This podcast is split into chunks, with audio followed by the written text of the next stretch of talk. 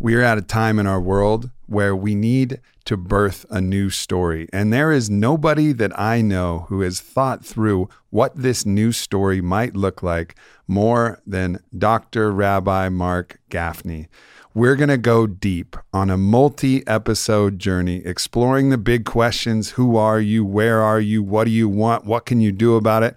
And how we can all participate in a field of shared value so that we can realize that truly we're all on the same team Team Earth, Team People, Team Cosmos, and we must come together to address the existential threats that are all around us and also just live the most fulfilled, happy, flourishing, thriving, beautiful life that we can possibly live. This is our third episode with Rabbi Mark Gafni.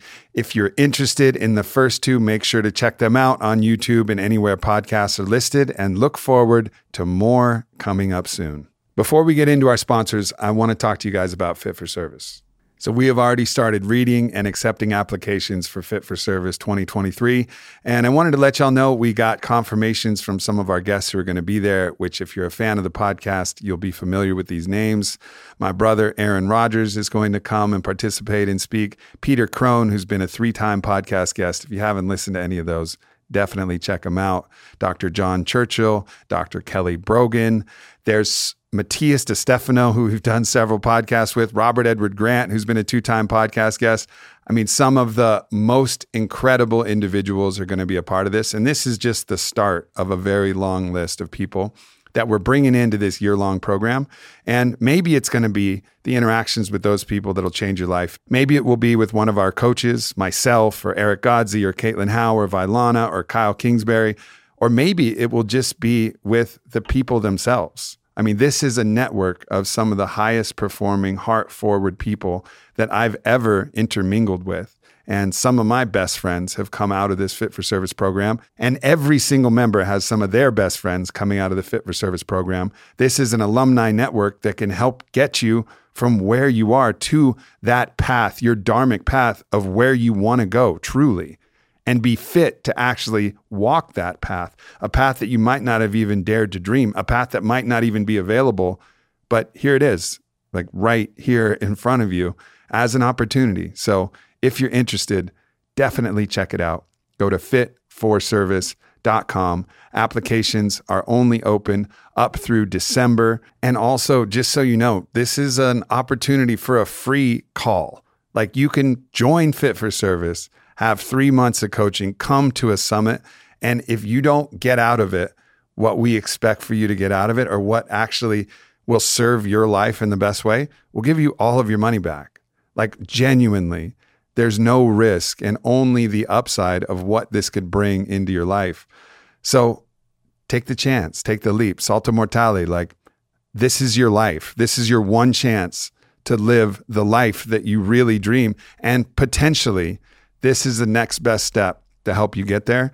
And there's not a risk for you to try. So, once again, if you're interested, just go to fitforservice.com. Applications are open now. And now, a word from our sponsors. And I'm going to talk again about Alpha Brain Black Label. It took us 10 years to find a formula that was the black label version of Alpha Brain. What does black label mean? Well, that's just like the premium. That's the good shit. That's the top shelf shit. Now I love Alpha Brain. I'm actually on Alpha Brain regular right now and I feel sharp as fuck and I love it. But that's really actually only because I ran out of Alpha Brain black label. The reason that I like Black Label so much is it just has a couple different key ingredients. It has some nutritional mushrooms that actually help light up the brain. It also has different forms of choline and it has mucuna pruriens, which really taps into the dopamine system and really keeps me highly engaged, focused, and rewarded for the work that I'm doing. So, Alpha Brain Black Label is just my absolute go to. It's also really good as a mood enhancer. I just feel better when I'm taking it. And when my mood is better, I'm more productive and I'm able to be at my best. So, if you guys haven't checked it out, please do. It is the shit. Also, the packaging is super sexy, so it's a great gift if you want to give it to somebody. Go to onnit.com slash Aubrey for 10% off everything at Onnit and also Alpha Brain Black Label. Once again, onnit.com slash Aubrey. And now an uninterrupted podcast with Dr. Rabbi Mark Gafni.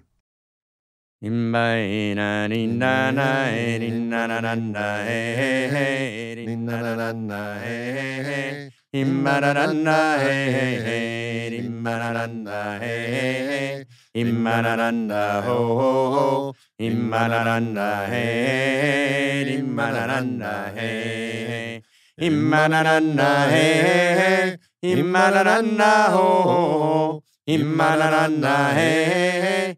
Imma-na-na-na, ho, ho, ho, Ho, hey-o. Good morning, Vietnam.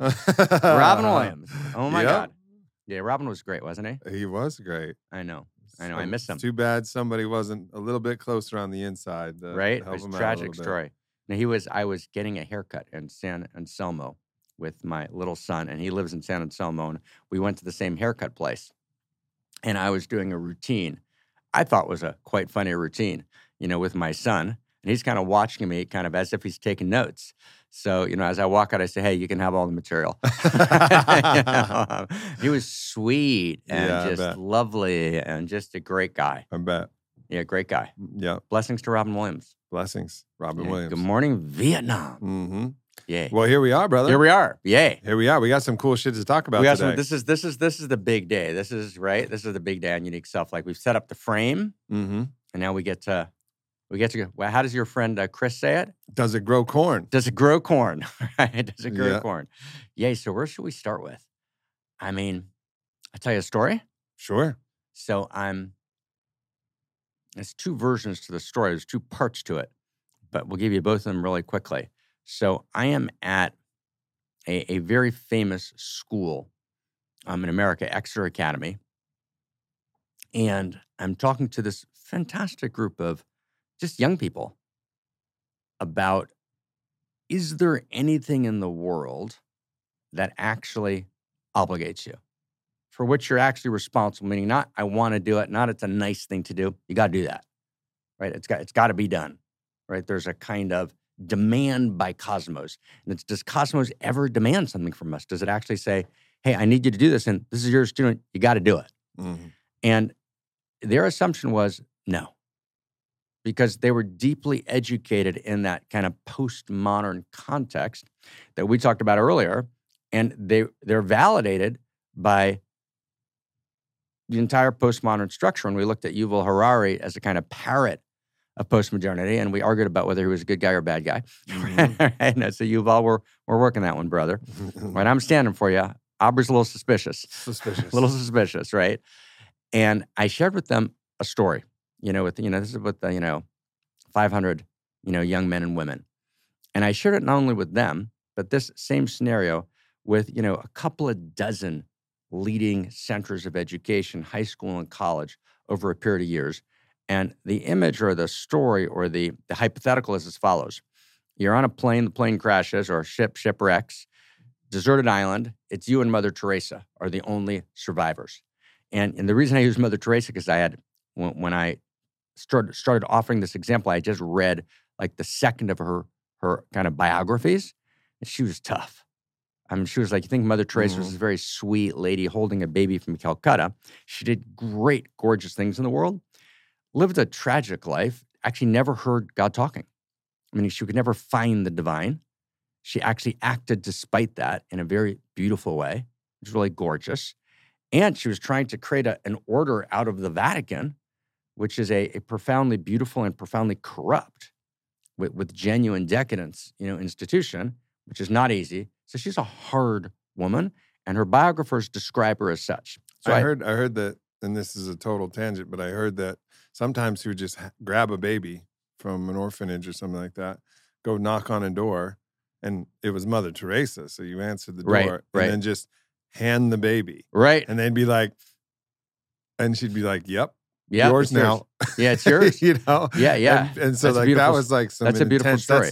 That's tekufot right there. Yeah, totally. That's Tekufot, right? Tikufot as yeah. in, right, the radical audacity that it comes from the humility of knowing that it all moves through you. Tikufot, Yeah. that great lineage word, right?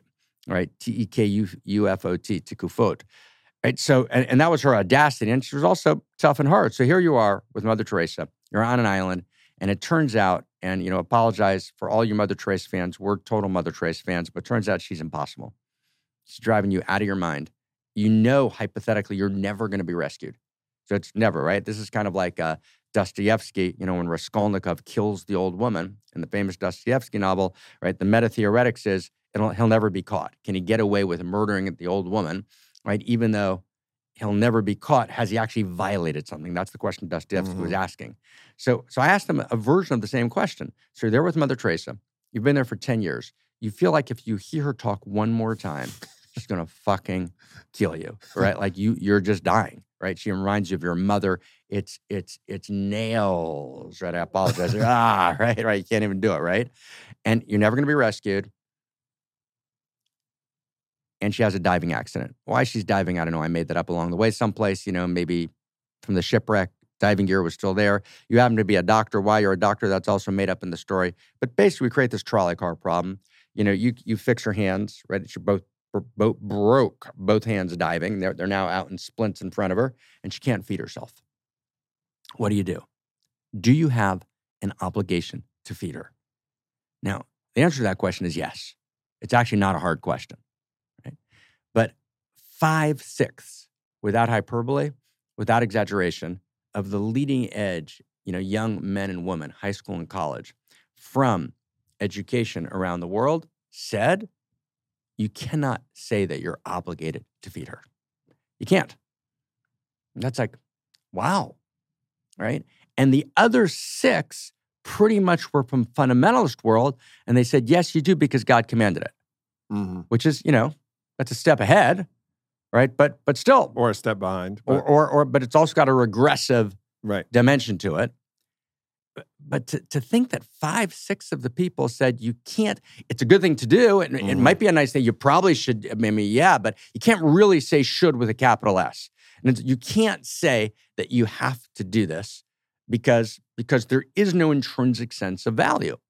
Right? There's no intrinsic thing which is not, and that's the where Harari's parroting postmodernism says all value is fiction, social construct, figment of our imagination.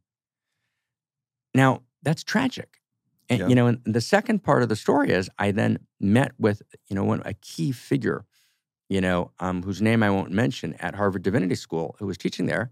And I went over with her the same question. And she, of course, agreed with the students.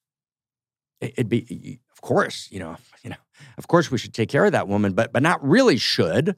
Should with a, a lowercase s.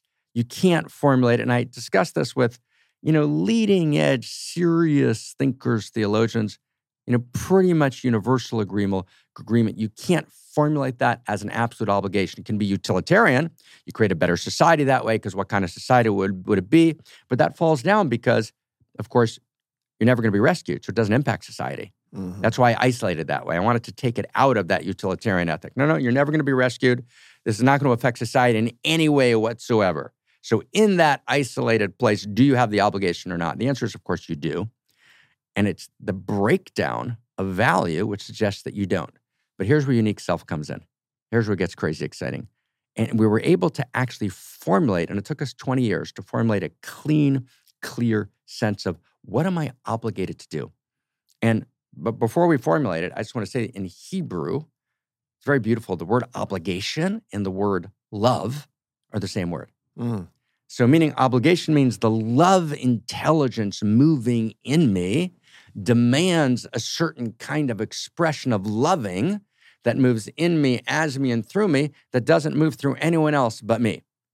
And remember, you know, and this is a good place to maybe review it for a second for people. Remember our our 70 seconds, then we did another 13 seconds in our last dialogue, and I had seven seconds to spare, which is what's the formula of unique self? So, unique self is who are you? You're an irreducibly unique expression of the love intelligence and love beauty and love desire. Now we do it slowly of all that is, that lives in you, as you and through you, that ever was, is, or will be ever again other than through you.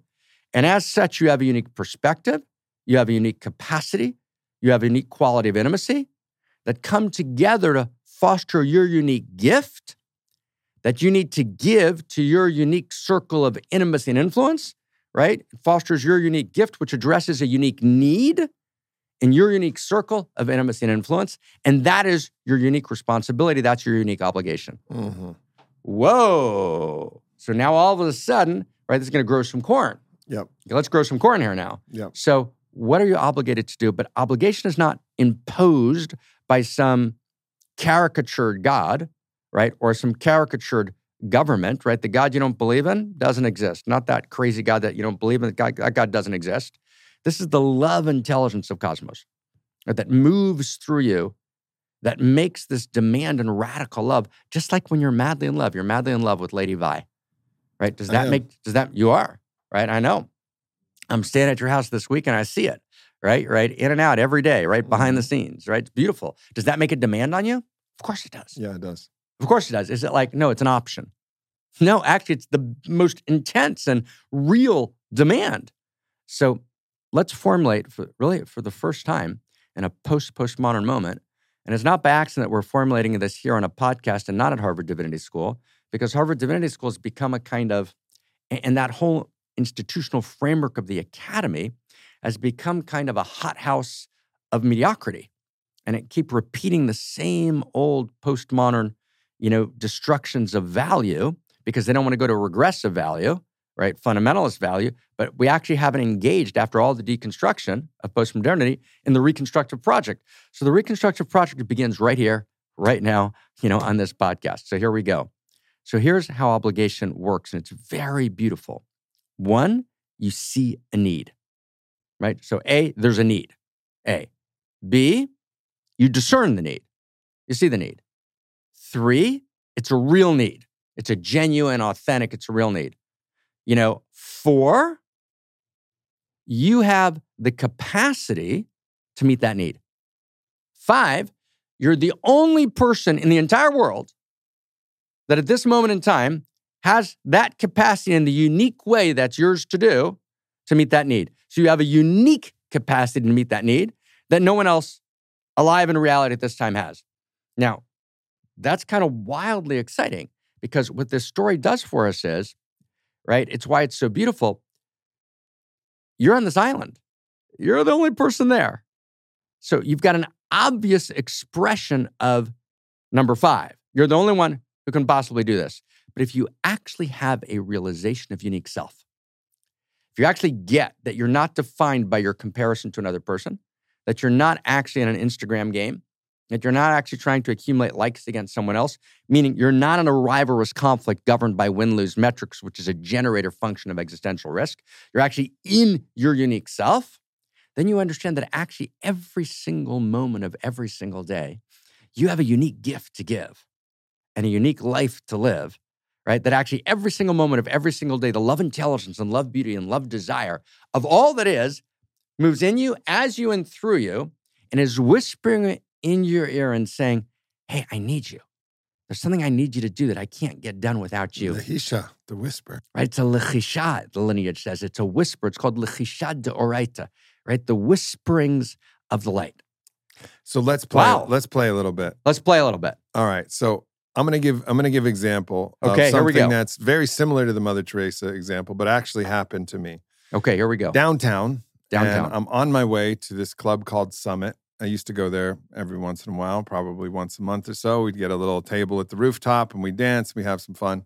I'm on my way there, and as there's a there's a street that turns, you know, onto the main street, Fifth Street, where I was going, and there's somebody crossing the street. This truck takes the turn, you know, pretty fast without looking, and hits the guy Oof. not too hard, but hit him enough that he kind of whiplashed and then cracked his Wow. head on the pavement. Wow. And I'm the closest guy to that guy. Right. So I spring into action. I pull my shirt off and I wrap it around his head because his head was bleeding. And I'm, you know, shouting out directions for somebody else because I'm cradling, cradling his head Yeah. and ra- have my shirt Yeah. wrapped around it and kind of Yeah. have my hand on my hand on his chest, like it's gonna Yeah. be all right, brother. But you know, we got the ambulance coming. I'm doing just doing what I can. I'm not a fucking medic, but I figured Right. that was the best thing to do. Maybe stop some of the bleeding, maybe keep his head from Right. rolling around on the pavement, maybe Yeah. comfort him.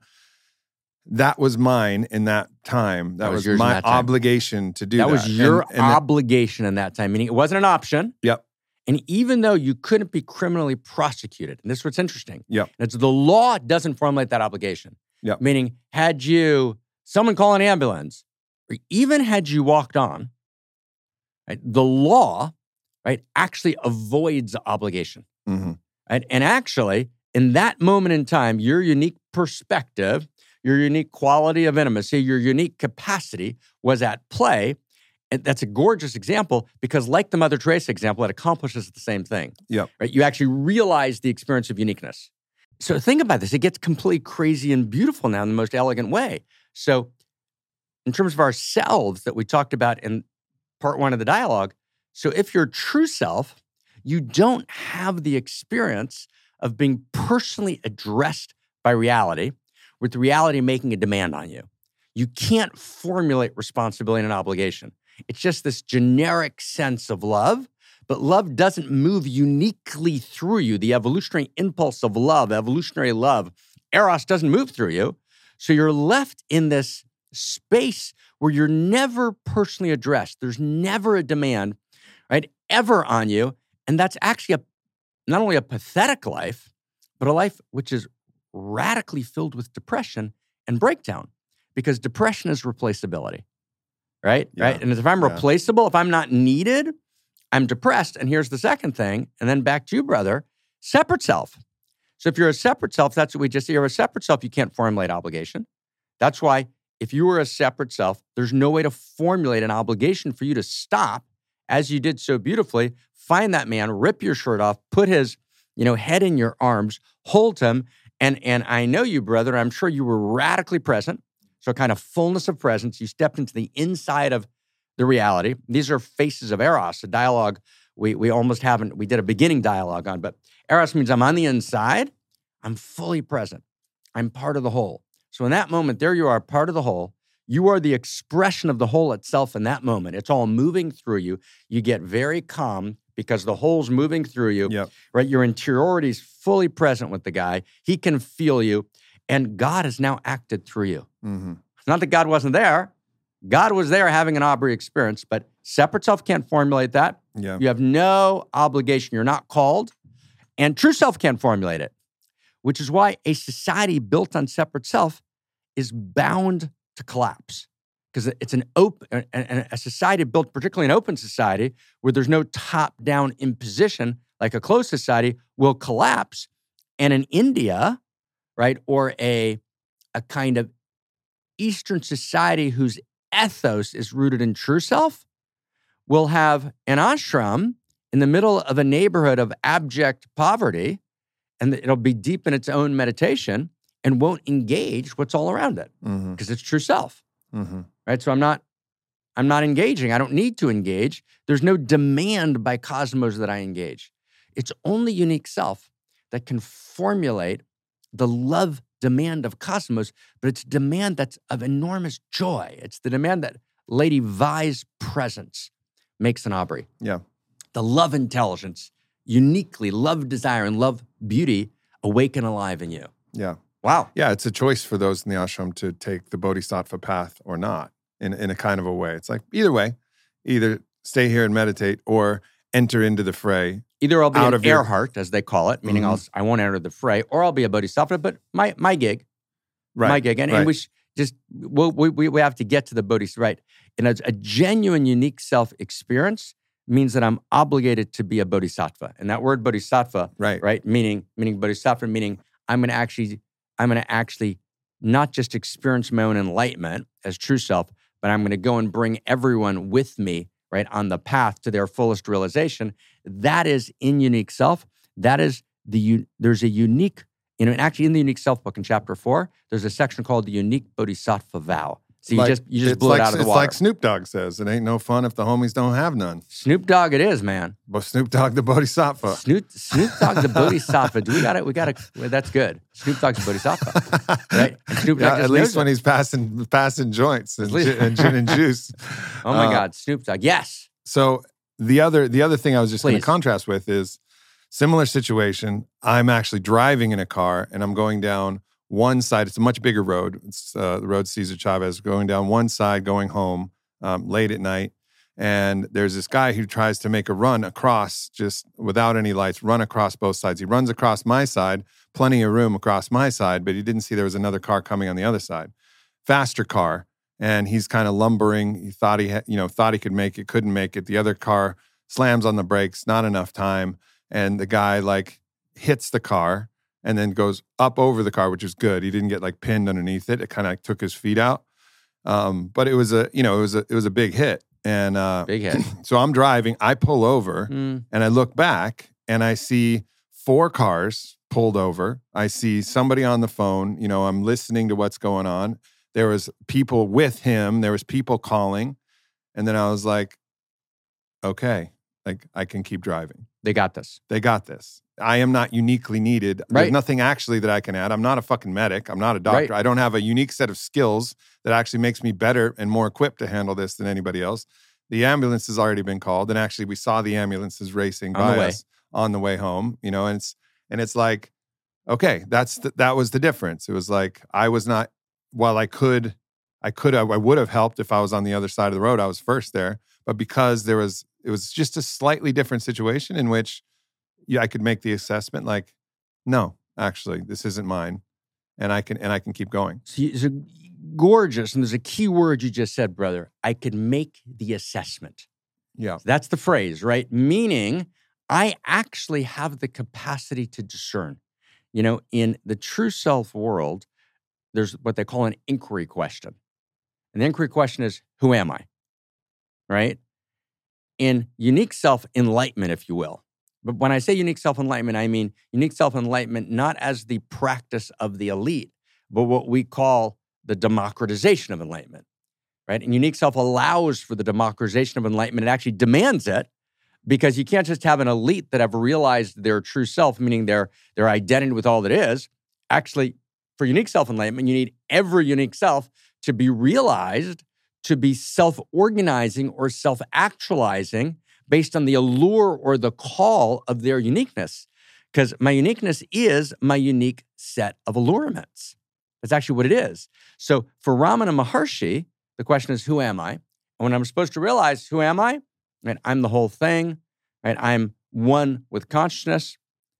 But then that's the end of the story. In unique self enlightenment, it's who am I? You're a unique self, right? And if you really ask the question well, you'll get who am I? Your unique self. You're an irreducibly unique expression of the love, intelligence, and love, beauty of all that is that Mhm. lives in you, as you, and through you, that never will be, is ever again, other than through you and us, right? You'll get the whole thing. I see now how Right. you how you really kind of cheated a little bit when you said you could It was get a little that. hustling. It was a you, you hustling. hustled It was me a hustle. yesterday It was a hustle. when I, when I, I- when I challenged you when I hustle. It was a challenged you to say something in less than ninety seconds. You have it rehearsed. I not rehearsed. You knew your timing. I, I I wasn't rehearsed, but I did know the timing, it was a hustle, right? And which is why I regretted not making a bet.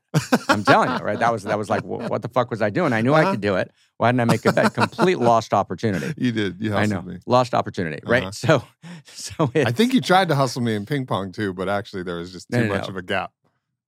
Uh, you know to, to go to the to go to the ping pong gap between us in the middle of a dialogue where we're trying to change culture is just a cruel thing to do. So I'm just saying we're not going to go there right Okay, now. okay. Okay. Okay, leave it. Okay. But yeah, but I got a couple good slams in there. you did. I did. I did a couple. You of- did. I did you did. That's why I was saying there was a little bit of hustler. Yeah, there was. there. Was You're like, I don't know if I can really do this. Well, bam. well, that was. uh, But then I returned it, and then you were like, uh oh. Oh, that was a problem. But we're just we're just at the beginning of the ping pong conversation. Oh, yeah, okay. We're at Let's the beginning. Okay, so here we go. So as unique self, it's very beautiful. The question is, who am I? One, your unique self, and then it elicits a second question. And this is the real inquiry question. What does reality need from me in this moment? That's the unique self inquiry.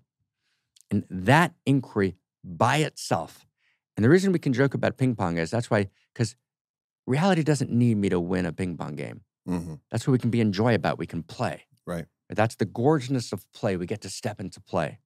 And then we get into the, the incredibly seriousness of life, which has joy. It's actually even a deeper play.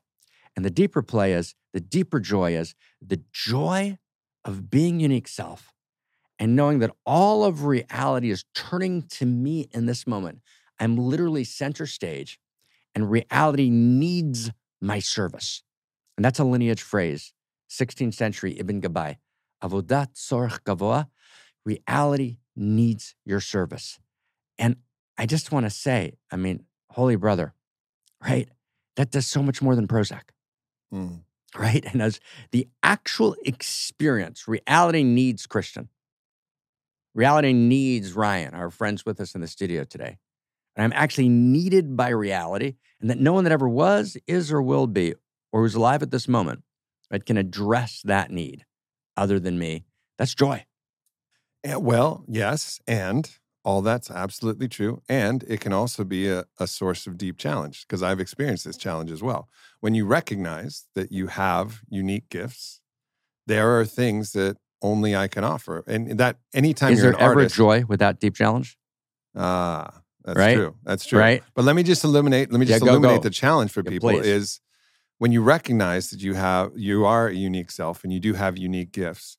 At any given moment, there's something uniquely I could do that would be of unique service to the world. I could reach an audience. I craft a post. I make a poem. I I write a you know I write another newsletter. I make another connection, or even I offer my body work, which is a radically unique experience that I was trained, you know, one of one and from the lineage from Porangi. There's so many things that I could do that there's almost an an near infinite amount of things that I could do in a finite amount of time and energy. And so actually the discernment gets sometimes difficult. So, so, so now I get it. So this, this is a great inquiry, right? So words, how do I make that discernment? Mhm, Right? In other words, it's never ending. right. So one, it is never ending, right? So, you know what I mean? Another, Yeah. yeah. Yeah, It's like it's actually, and there's an insane joy in that that comes with meeting that challenge. So, so it is never ending, and and reality demands mad love of my beloved and all my beloveds, and mad love of myself, and and we can actually move into love here a little bit. But part part of loving myself is the ability to nourish myself Mhm. the ability to nurture myself. And I nurture myself through play. I nurture myself through through making love. And I nurture myself through through playing ping pong with Mark. Yeah. Right. Well, when I destroy him and I feel really good about winning that game with my left hand, right? right. Right. It's a lot of nurturance going on there, right? But it's it's there's an enormous delight, and we don't know how to do self-love. Right. So because we don't know how to do self-love, we don't actually get that if you're not in mad devotion to yourself, you can't be in mad devotion to anyone else. Because not only is everybody else a unique self, I'm a unique self. Yeah. And, and we kind of move into the love thing here. Love actually is not an emotion. Love at its core is a perception, which is a huge, beautiful idea. And we can talk about love here a little bit, but but just for now, in terms of what you're talking about, so love's not an emotion, right? That actually destroys love because the emotion is energy in motion, and then it's gone. Right? You get hit by Cupid's arrow, and then it hits the secretary. It's gone. You can't control that arrow. It's an emotion happening to you, which is why all of love language is passive. I fell in love. Right? I fell in love, right? I was love struck. Right? Love's always happening to me. It's always Cupid's arrow that happens to get fired at me, happens to hit me. But then when the, the, the holy poison in the arrow wears off, I'm out of the game. So that's a great tragedy of how we understand love. And we can talk about it in more depth. But love at its core is not an emotion, love is a perception. It's a stunning realization. And it's not just a perception, it's a unique self perception. Yeah. So- isn't isn't that type of love, you know, It's exciting. that well, of course. Of Yeah. course. That type of that the type of cupidinous love. What's interesting is I believe from my studies of antiquities, that's actually what they would have called eros. Back in back in the Hellenistic and, and kind of Roman times, right? Yeah, Eros is It- Eros. but you've re you've like re you've reclaimed that word in right? a different way. Eros, right? Eros is a big word, right? Eros is a big word. That's a big, that's whoa, a big con. But but but Eros is the experience of reality. It's the experience of radical aliveness in reality. It's reality seeking, desiring contact, and desiring the creation of greater wholeness. Now, one of the methodologies of Eros is to see, to perceive, right? So, so Eros awaken the human being the way I make contact, right? Because Eros is the experience. We have an Eros equation in the interior sciences Yep. that we've developed in this new story of value in cosmoerotic humanism. And the equation is Eros equals radical aliveness, desiring ever deeper contact, generating ever greater wholes and wholeness. That's an Eros equation. And of course, these last two conversations, we've been talking about this new story of value in cosmoerotic humanism. So, in this new story of value, Eros is at the core, cosmoerotic humanism. We live in a Mhm. world that is is lined with Eros. Eros lives in us, as us, and through us. So, as Eros goes from matter, right, to life, the biological world, into the human mind, into the depth of the self-reflective human, and then awakens as a human being. In the human being, the desire for contact isn't only physical. We want to touch each other. We want to touch each other physically. We want to touch each other emotionally. We want to touch Mhm. each other existentially. We want to touch each other spiritually. We want to touch each other psychologically. So that's what love is. Love is the perception, the contact I make by seeing you. So love is a unique self perception, meaning I see your Aubrey-ness, hmm right? That's what it means, right? So for me to love Aubrey is, is I, I, I see and feel his Aubrey-ness, and I'm delighted by Aubrey-ness. Aubrey-ness gives me joy. So that's that's a big deal. Love's a unique. Now it says, love your neighbor, love your friend, sacred text, as yourself. You have to love yourself. So self-love is also a unique self-perception. hmm It's a self-perception of my unique self. And if I would want you, Ab, to be able to play and to be nurtured and to be in celebration, because I see your unique self and I see that it's worthy and it and it deserves the experience of radical joy and of giving your gift and and writing your poem and singing your song and and being in the spaciousness, right, of reality and the self-evident goodness, right, for its own sake. We call that in the lineage lishma. I do things for their own sake, for its own sake. Then if I only do that for you, I don't do it for myself, then I'm actually slapping the goddess in the face hmm right? Because because love your your friend, sacred text, kamocha, the way you love yourself, and just like you love your beloved as unique self perception, I love Aubrey-ness. If I don't love Markness, ultimately I can't love Aubrey-ness. Yeah. it's like wow, And and look, the way out for me is is to actually listen to my own unique allurement and actually start to trust that what I want to do is actually so much closer to what I'm obligated to do if I actually clarify what I want to do.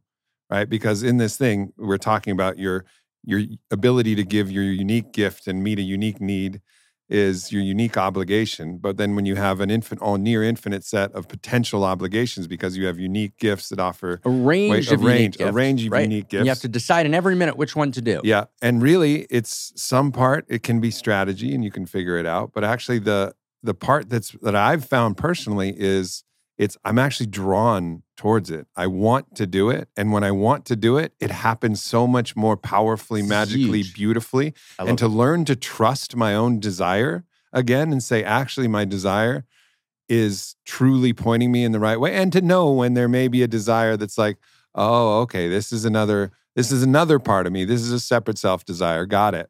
But and that's berur, and, and that's another big topic. It's a clarification of desire. But to learn to trust my own desire has been the way out of this riddle. It's gorgeous, right? Gorgeous. Because, I mean, that's like bases loaded, bottom of the ninth, right? Because who are you?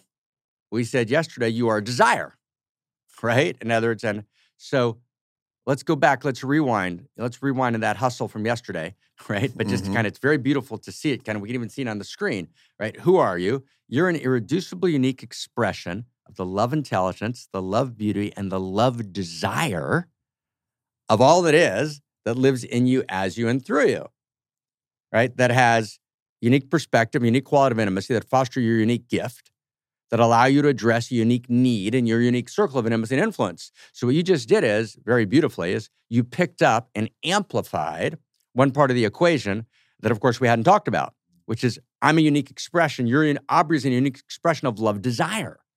Now, another word for desire is allurement. And so that's the equation. So Aubrey's a unique set of allurements. So it's not that obligation is imposed from without. That is to say, some, from something which violates your essence. When, we, when you hear the word obligation, do you go like, yes? No, you go like, oh, right? And the word obligation, it's a bad word. And the original Hebrew word chovah, which we said earlier, plays with the word love. It's the same root as the word love. It's a much better word Mm. right? In other words, in other words, what tells me that I'm obligated or I'm I'm being demanded by love is my what you just described gorgeously, my allurement. I want to do that. I'm allured to do that. And my unique self is my unique set of allurements. And it's cosmic allurement moves uniquely through me. And when we say reality is eros, we talked about this maybe in our first dialogue, right? Right? Eros runs through all of reality, right? Alluring together subatomic particles to form atoms, and atoms to form molecules, and molecules to form macromolecules, and macromolecules form, you know, primary cells, and then multicellular, then organisms, and neural net, and neural cord, and all the way up the evolutionary chain. So allurement's driving the whole thing. You and I are talking to each other because we were allured to have a conversation, mm-hmm. right? So to know, to listen, and know Aubrey's unique set of allurements, and you invoked a critical lineage word, berur. You have to clarify is this what I'm allured to do? Am I covering up some early issue? Attachment theory? Do I've got a, a trauma that I'm trying to deal with? Is it pseudo eros or pseudo allurement? Mm-hmm. Or am I actually allured? So to listen to the murmurings of your own allurement is what it means to be enlightened. Yep. But every human being has that capacity. So we can talk about the democratization of enlightenment. And now again, we're growing corn here. Yeah. We're and, growing and corn. Another another interesting aspect that yeah. I that I meditated on is people are always looking to equate your purity with this lack of desire. Mm. Right? Like as if like if you want to do it, like if you really want to be president and you're president, it's like, oh well, no, that you're fucked up. That's just your ego. This is an ego like an ego game. But actually all of these things can go hand in hand and you can through berur clarify like where there's a little part like yeah my ego wants to have this position and hold that title and but also I'm drawn to this I'm drawn to this by the unique need of the cosmos and the unique ability for me to give this gift and it's okay to want to do the right thing and to want to do the thing and actually to take great pleasure in doing it and you can still be trustable yeah. And yeah. actually, you're only trustable when you acknowledge that. Yeah. Yeah. You yeah. know, no, because no. there's this old motto of like the only worthy leader is the farmer who doesn't want to be the leader. Or like, you know, George Washington's like, no, no, no, I don't want to do. Oh, oh, okay, if I have to. You know, not like, yeah, let's go fucking kill some redcoats. Like I'm fucking into this. Let's let's lead the revolution. Like you'd be like, can we trust him? Right. You know, it's right. this very strange thing where if you actually enjoy what you're called to do and really take pleasure in it, people get skeptical of you. Right, right, right. I'm, I'm going to bracket the kill some redcoats thing, so we'll, we'll get back to that. Right, right. But but but I got the I got the gentleman. I mean I mean Yeah. you're you're batting a thousand here because because because what are you saying? So let's just let's just pick this up and find it. What we're saying is is that first off, desires at the center, and it's my desires and clarifying my desires. You you can't talk about unique self. You can't formulate obligation without desire. Without knowing my desire and clarifying my desire, there's no move. Yep. Right. And and the ability to trust my own knowing of my own desire is huge. And actually, in the end, the only person you can trust is yourself. Mm-hmm. In other words, you can trust other people to give you advice, to reflect yourself back to you. You can do a 360 and get important information about yourself. But in the end, the only person who can actually own your enlightenment is yourself. It's unique self enlightenment, which is why unique self theory intentionally kills the guru, not the teacher, not the guide, not the coach, right? There's lots of important roles in the world, but the guru who says, I'm telling you what you should be doing, the guru has to be killed on the path. You meet the guru on the path, kill them with unique self enlightenment, because if enlightenment means I've got more true self realization, Aubrey's got more true self than Mark, or Mark has than Aubrey, well, I'm, I'm your guru. You're my guru, right? So I can, I'll tell you the way. But I can't have more of your unique self than you. Yeah. By definition. Yeah. There's no way Mark can have more of Aubrey's unique self than Aubrey. Can't be, not possible. Right? So therefore, Aubrey has, and this is the idea of autonomy. As an ultimate, he's, he's part of the unique self symphony, he's listening to the music, but his autonomy is that he's trustable, right? In discerning, right, what his unique self responsibility is. That's enormous joy in that. And here's the thing pleasure. We've taken pleasure out of the game, we've taken desire out of the game. We've made desire an enemy. So if you're filled with desire to do that, uh, that must be problematic. You're George Washington example when it, it's actually precisely the opposite. The only thing you should be doing hmm is that which you're filled with overflowing, pulsating, throbbing, tumescent desire to do. If you're not filled with that, don't do it. hmm Now, clarify your desire. Make sure it's not a surface desire. Make sure it's not pseudo eros. Make sure it's it's eros. It's the eros of unique self because unique self is the ultimate eros. hmm And that's a big sentence. Unique self is the ultimate eros. When you're in your unique self, you're in eros. Unique self is a conduit for eros. Unique self is not, remember, we said uniqueness is not separateness, which is the currency of alienation. Unique self is the currency of connection. What does it connect you to? And the best image is if you have a cord, the end of the cord, you have a plug. So the cord is the sameness that we all participate in. Everyone's got the same cord. At the plug, the plug's absolutely unique. So the plug is your unique self. The plug plugs into the portal of cosmos and literally animates you with eros. Mm-hmm. So if you're not in your unique self, means you're not plugged in, right? You're actually out of eros. When you're out of eros, you're not trustable. Yeah, because then, and, and I definitely want to talk about this, then it leads you down this path of pseudo eros because your desire turns into the shadow. And then you get all of this self righteous behavior. I just recently, and this is going to be an obscure reference unless people are really familiar with Game of Thrones, but you might remember it. There's a scene with the, the Septa Unella, who is this kind of very harsh, and she was uh, she was in charge of like keeping the prisons for Lady Margaery and Cersei and Loras, and she would just you know throw the food on the ground and tell them to tell them to repent and like read scripture at them and very like stern. Finally, Cersei turns the tables on her and tries to get her to admit that she wasn't doing this out of some sense of piety that she liked it. Right? She liked it. She thinks that she's the most pious nun Right. in this new, you know, reclamation of the faith and the faith militant. And she's like, no, you fucking liked it. And I know you liked it because she's a villain, Right. Cersei. And Cersei knows the pleasure of being a villain. Right. She's not split off from it. She's Right. just chosen a very dark path. Right. But she's actually aware that she desires the hurtful, hateful things that she's doing. And then so she can see the shadow of the septa see the pleasure. she can see the pleasure and see the villainy in that in that and then in a way obviously cersei's has some deep fucking issues that make her go down the dark path but at least she's aware that she's doing it because it feels good and so it's like somehow her darkness is in the light and she's still choosing it that's a whole different pathology but she's able to recognize the darkness that's in the shadow that's in I mean, another this is, person This is, this is a big fucking deal, right? You, you- we brought pleasure to the table, right? And which is, you know, we got to do a whole conversation on pleasure. It's, it's but, but let's just sit back, and spend a word on it.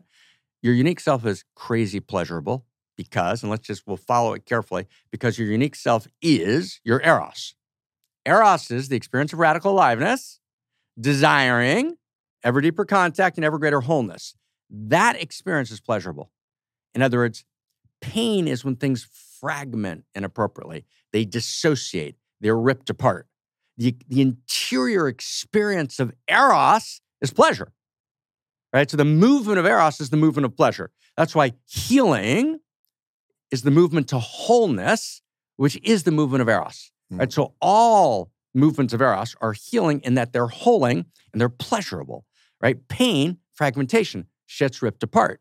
So if your unique self is the embodiment of your eros, that means that you get enormous pleasure from being in your unique self, even when you're in fucking pain, Mhm, right? mhm. And so if I'm moving between manuscripts and trying to write the great library, and I can, my head is splitting open, and I barely have, you know, I can barely kind of keep my head up, but I've got like three more hours to work, and it's midnight, and I'm like, fuck me, why am I doing this?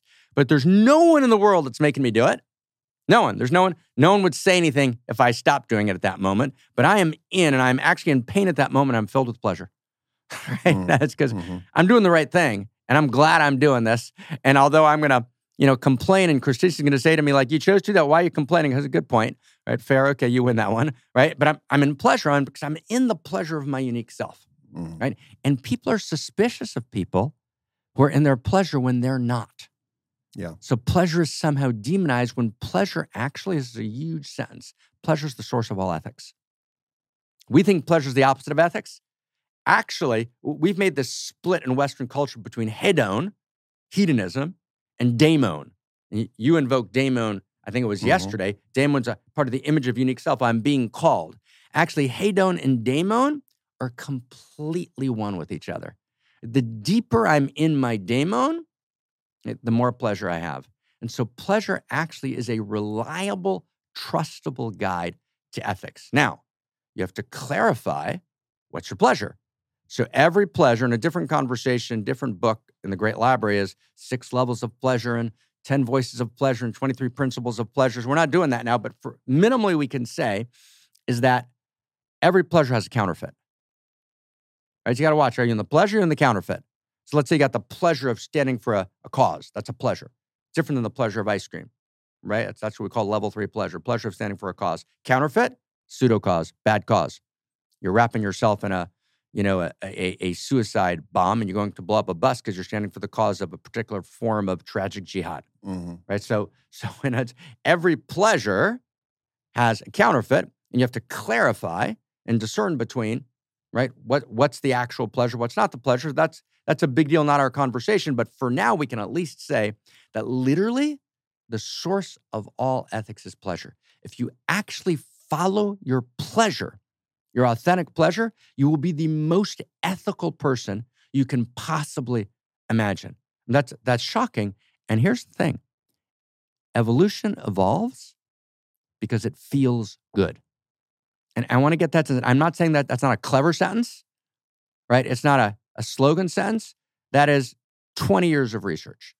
And I'll summarize it a few words. Evolution evolves because it feels good, right? There's what one scientist called, right, a kind of quantum hedonism, right? Right, Kathy Kaufman's phrase, right? A kind of quantum hedonism that lives all the way down, right? Evolution, such a great realization, right? Evolution evolves because it feels good. And because goodness is actually inextricable from pleasure. So you might say, no, no, no, what do you mean? In order to be good, you got to give up your pleasures. That's fucked. You got to give up your pseudo pleasures. I mean, I mean, I mean, let's make this kind of crazy extreme for a second. Yeah. Even dying for a cause is a great pleasure, right? Right. In other words, you know, in other words, when you lay it down, when you even when you give up your life, right, and to live in a world where you don't have anything you give up your life for, is the most deadening experience you can possibly have. I want to get right. I mean, it's like shocking. Right? To live in a world when there's nothing you would die for. Now, you shouldn't go die for it. You should live for it. You should figure out what you want to die for and then Yeah. go live for it. But to live in a world where there's nothing you're willing to give your life up for is the most deadening possible experience a person can have. Wow. Yeah. And I think Wow. here's one of the reasons why it gets confusing is the example I gave, like Cersei taking pleasure in the torturing of people, in the in the breaking down of another person's position in her rise to power. And and the the important distinction you're making is those are even though they look and feel like pleasure, it's actually a counterfeit pleasure. It may actually feel an It's- illicit it's pleasure. Actually it's actually a because it's because you're you're missing a one aspect of your development of your unique self which is the actual experience of true self your connection to the field to recognize that that person that you're torturing hurting killing is actually you living a different life. And so you have to be in this distorted delusion to actually get pleasure from it so you're- you're so you're bat- not you're in the truth You're, you're batting too high today for me to keep up. Okay, so so so let's let's let let's play for a second. Okay, so what's the pleasure? What's the pleasure that Cersei's experiencing? It's the pleasure of power, uh-huh right? It's the pleasure of impact, right? That actually my being impacts another being, and I actually sense that I'm causing them pain. So I experience the pleasure of power. Now that comes from, however, that's the paradox. And this again, we're going to grow corn. Mhm. It comes from actually impotence, not potency. Because if Mm. I actually experience the genuine experience of my unique self, I actually have an experience of radical power at every second because I know I can I can live and be in my unique self. Right? If I don't have an experience of unique self, I don't have experience that actually reality is moving through me and I've got a unique gift of radical aliveness to give that no one that ever was, is, or will be can give other than me, that that love desire is moving through me, then I feel impotent Mm. there's a sense of radical emptiness. And the more powerful I am, Cersei's a powerful figure, the more powerful I am, the more I'm going to be desperate to experience my impact and power. So actually, when I'm powerless, because genuine power comes only from unique self.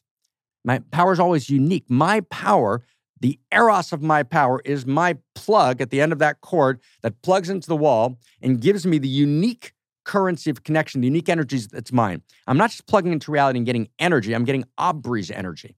Mm. It's why I can't steal your energy, hmm right? In other words, in other words, when someone tries to parasite off your energy, you're like, whoa, that's my energy, right? And there's Aubrey energy. That's different than Mark energy.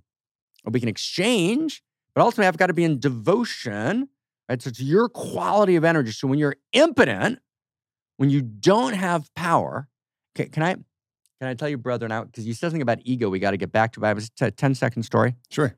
I mean, it's it's it's uh, God. I haven't thought about this in a long time. You know, in 2006 was a hard moment in my life. It's kind of a big tragedy time, and I'd experienced a very big tragedy. And I was in Salt Lake City, and I was staying at my my dear friend Kristen Ulmer's. Kind of, is a great skier, kind of way in the the boondocks there.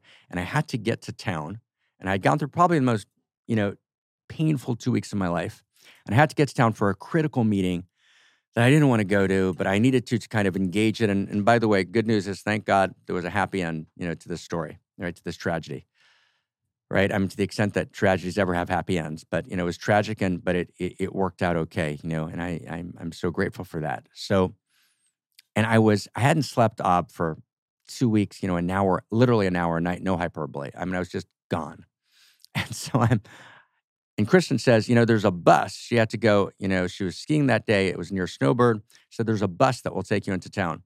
That bus in Utah, like, you know, from like where we were by Snowbird Mountain to get to the center of Salt Lake City, came every like, I don't know, five days, right? So I'm sitting Mhm. there waiting for the fucking bus. I'm gonna be late for the meeting. I haven't slept. I have no energy. And I'm like, I'm done. like I'm, you know, like I'm, I'm just done, right? You know, and the, it was an experience I was going, a betrayal that I was, I was working with. Then this car pulls up you know, and says, Hey, you want to ride?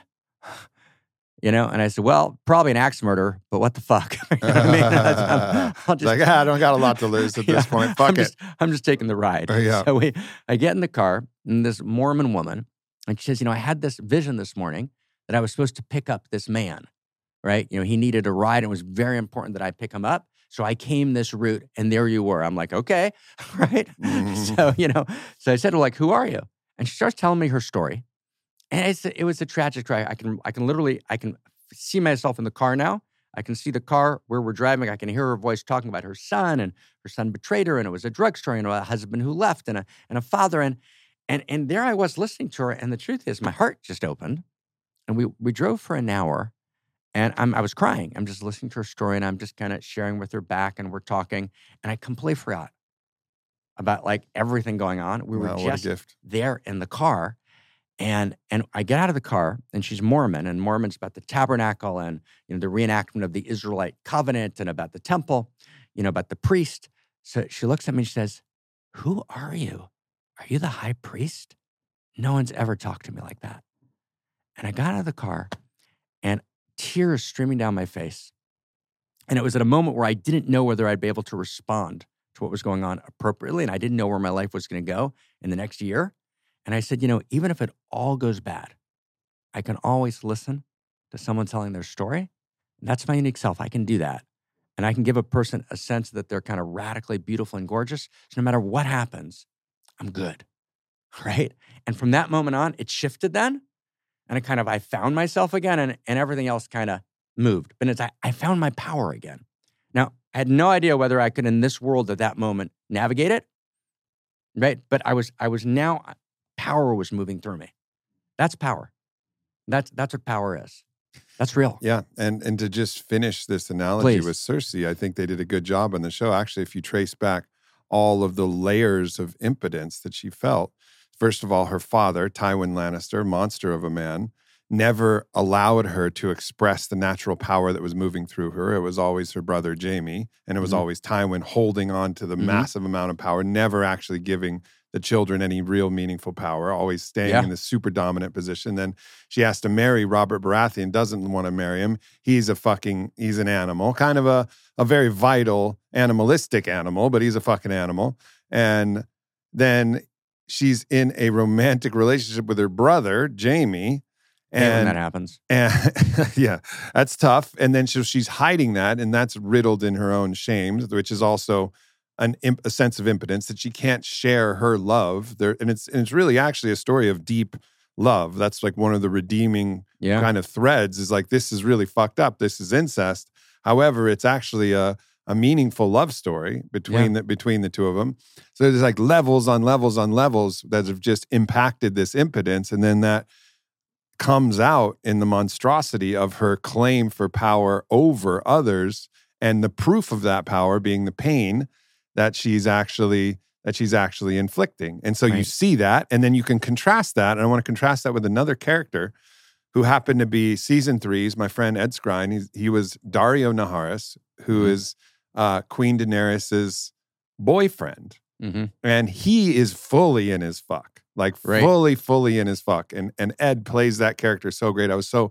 i was heartbroken when they switched characters season four on because he just played it so well. And daenerys is trying to be like and he's the he's the head of this group of mercenaries and you know he does this very honoring thing for her kills the other mercenary says like i'm yours. And she's like what's your deal like explain to me you why are you doing this Right. like trying to figure out something Right. and, Right. and he goes i'm a very simple man i'm paraphrasing he goes i'm a very simple man to understand there's two things that i live for one is to fuck a woman who wants to fuck me Right. and he proves that actually because he never actually wants to be with any of the the whores that are around town. That all of his other it's contrasted with all of his other mercenaries. They're like, why why don't you want to be with this whore? He's like, no no no, not for me. And so he explains it then. No, I only want to fuck a woman who wants to fuck me. That's number one. Number two, Amen. I want to kill the man who wants to kill me. And that's and that's like his simple his simple credo, right? And it's this very interesting thing where he's actually intensely good, an intensely good character in the film. And obviously there's a field of context where killing is part of the No, whole game of the of the field. We're not applying it to the contemporary situation. Right, exactly. But he's an intensely good character in the show, which the show is riddled with very complex characters, but he's actually intensely good. And because he's not impotent in any stretch of the imagination, and he's fully in he's fully in his fuck, and it actually allows him to be one of the most ethical characters in the whole show. So that that's gorgeous, right? So, I mean, there are four things you said. We're not going to pick up all of them, but let's just get the last one. And it enables him to be one of the most ethical characters in the show. So eros and ethics are not oppositions. Yep. That's gorgeous, right? So we think the erotic and the ethical, they're complete oppositions. They're not, right? In other words, Eros, and let's now link unique self and Eros. And unique self is one of the places where Eros comes fully alive. So when I'm in my Eros, I'm in my unique self, then I become profoundly ethical. I become noble. Mm. And in this character has a sense of nobility about him, Mhm. right? And he's powerful because he's, you actually own your fuck and fuck, right? The word fuck, which is a whole conversation. And as you know, I I was privileged to write a, a kind of 20,000 word essay on the word fuck. That's a big and important word and how that word works. Different conversation. We'll, we'll get to that, I hope, one day. Mm. But but for now, I have to remember that I I've, I have the tendency of using that word, having like integrated, ess- having right. read the essay and then used right. it colloquially in the house, and then I say it, and people are like, "What is he saying?" what's he saying, man? It's a good it's a good reminder. So, good. so Well, thank you for that. we, we have to get back to that. Yeah, we, for we have to sure. get back to. We've never gotten to it, but um, but but it's on it's on it's on the agenda. But but but I mean, let's just be in this for a second. It's such a fucking big deal, Yeah. right? And it's fucking awesome because fuck actually is an amplifier. Mhm. It's a fucking big deal. Yeah. Right? It's like it's not ordinary. You have like an ordinary asshole and a fucking asshole. Yeah. so that's yeah. one of the dimensions of fuck is it amplifies things, Uh-huh. it intensifies things. So if I'm in my unique self, which is my eros, then ethics flow from my fullness. If I'm not in my unique self, meaning I'm de-eroticized, I'm split off from eros, then I'm living in a void, then I need pseudo eros to cover it over. It's a very big deal. Now, when I'm in my eros and my unique self, I can actually experience the goodness of power. And we need to reclaim power as a virtue. We've made being powerless a virtue, which is part of the victim culture. You know, Sykes wrote a great book called A Nation of Victims. There was a great essay called A Culture of Victimhood, right? The victim, right, derives their power from being powerless. So therefore, the victim can never give up their position. The victim is always innocent, but the price of innocence is impotence. right? Mm. Right? The victim's always innocent, but the price of innocence is impotence, and the victim can never be potent because potent would be I'm not impotent, means I'm not powerless, but my power comes from being powerless.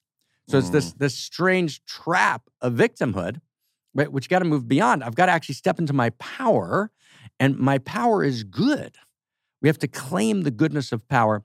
And not only that kind of liberal distinction, which is power for is good, but power over is bad, not true, right? There's power for that's sacred, light, and there's power for that's actually completely damaging. The mother who smothers, S slash mother, the mother who smothers her child and doesn't allow her child to speak is tragic, right? In other words, right, the, the, the government, the fascist government, that as a collective is the mother who smothers the people, right? The top down closed society that functions as a mother, right? So, other words, power for China, the surveillance state of China is all about power for. Uh, There's actually this new social contract in China give up your kind of ordinary privacy, and we will, through machine intelligence, figure out the kind of society you want and provide it for you. And MIT Technological Review just this morning in the bathroom early, too much information, too much of an image. But you know, hmm. I'm sitting there reading MIT Technological Review about this social contract in China. Right? China's the mother. Give up. We'll control everything. Power for for your sake. That's the contract. No freedom. Okay. So power for can be completely fucked, right? And completely fascist and totalitarian. And power over can be beautiful. Power over can be abusive. But we've literally identified the word power with abuse. If a person's powerful, oh, there were power relations there. There was power at play. And it's just a tragedy, you know, even, even in issues like sexual harassment, right? Okay, you've got a 30 year old student and you've got a, you know, 45 year old professor. Let's say he's a professor. And let's even say, right, that, you know, they had this great, you know, relationship for two years and then she gets mad and she accuses him of sexual harassment. And everyone says it was sexual harassment when actually it wasn't. And David Mamet, you know, wrote a play about this called Oleanna, about how this tragedy, exactly about this story. But everyone says there were power relations. Well, of course there were. There's always power relations between people. And the teacher had power, for sure. And she had power. You know, fact is, she just destroyed his career. Without there being a proper investigation, that's a fair amount of power. He can't do that to her. So, of course, there's always power at play between people. Mhm. And of course, inappropriate power relations, quid pro quo sexual harassment is completely wrong. Or a guru who says, you know, every, all my students have to be obedient to me. Well, that guru can't sleep with their students because he's demanding obedience or she's demanding obedience. There's no autonomy, right? But but in other words, power relations are always at play. There's always power over in different ways. We all have power over each other. There's actually a great joy to power over. Right? Power over means I'm taking responsibility. Right? I'm grateful for the people who have power over me. I have, I have deep gratitude. And I also realize I have power over people and I hold that responsibly and, and beautifully. And there's a reason why we call the divine in every great tradition the infinity of power. So all this stuff is politically incorrect. You're not allowed to talk to power. We've integr- interrogated power as being identical with abuse. It's not. Yeah. Yeah, which which is a real mind fuck because yes, we all know There's that word there again. is there is a disgusting nature to what power has done. We've seen our whole history books and even our lives filled with times where somebody had power. had power over us Yeah. and used it in an abusive way and we feel the contempt and rage for that and so we see that but then when we feel our own power and associate power with only those truly actually disgusting abuses of power then we start to look at our own power with a sense of disgust and then we create this kind of double bind this thing that we know that we desire and actually we know anthro-ontologically again to use that word we know it's good we know this feeling is good but actually all of our associations and all of the cultural associations tell us that it's bad then we get very very confused Gorgeous. and split off Obs, sweetheart, that, that's gorgeous, right? And, and we begin to see how we've get this, we're creating this field together, right? You have an anthrontological, right? And that's the word that we use here, meaning, meaning I have an interior knowing of value that lives within me that I can identify and trust. Anthro, human being, ontology, for real. So I've got this anthro- anthrontological experience that power actually has dignity. And then I'm told that power is only its abusive side. We identify power with its abusive side, and, and you point out correctly, power does hor- power misused is horrific.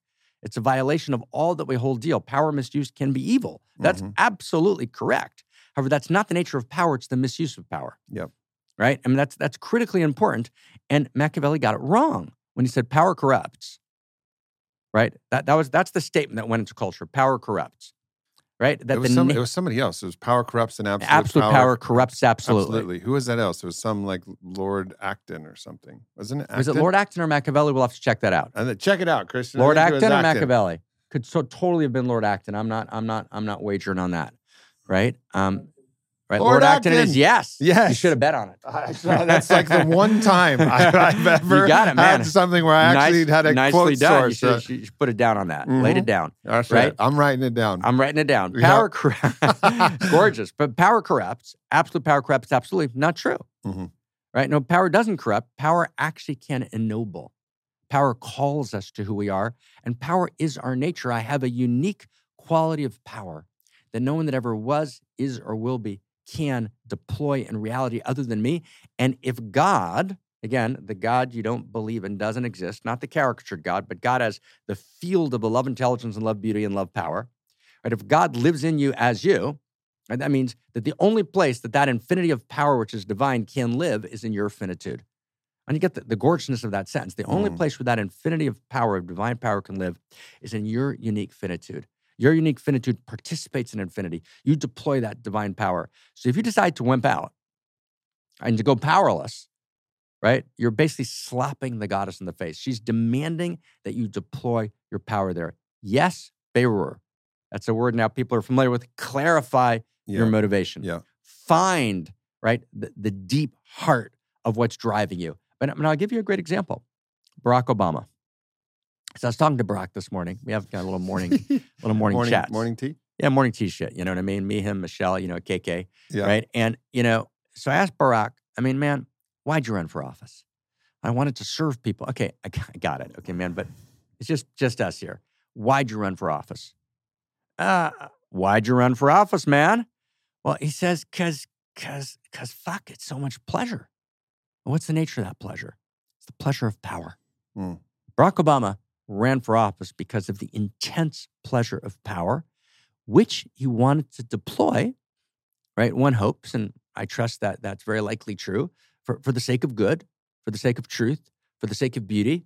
But if there just would have been an abstract calculus, and we got to understand the nature of the motivational architecture, right, of the inherent cosmos that lives in us. If there just would have been, oh, you'll become president and you'll be able to click off a few boxes that do good, but there will not be an experience of the pleasure of your unique power. There's no way he would have subjected himself, his family, right, his entire world to 20 hour grueling days, right, intense pain, right, intense danger, right? What actually allured him, he was allured to run for president. It moved in his body, it Yeah. throbbed, and it should, Yeah. right? And and and that's and and the acknowledgement of which is what makes you trustable. And the acknowledgement with of which is exactly what makes you trustable. An interesting just a story to share is in my the second time I sat with Maestro Orlando Chujandama, the Mhm. dragon of the jungle, Mhm. you know, El Dragón de la Selva. He's a in the deep Quechua lineage, did a documentary about him.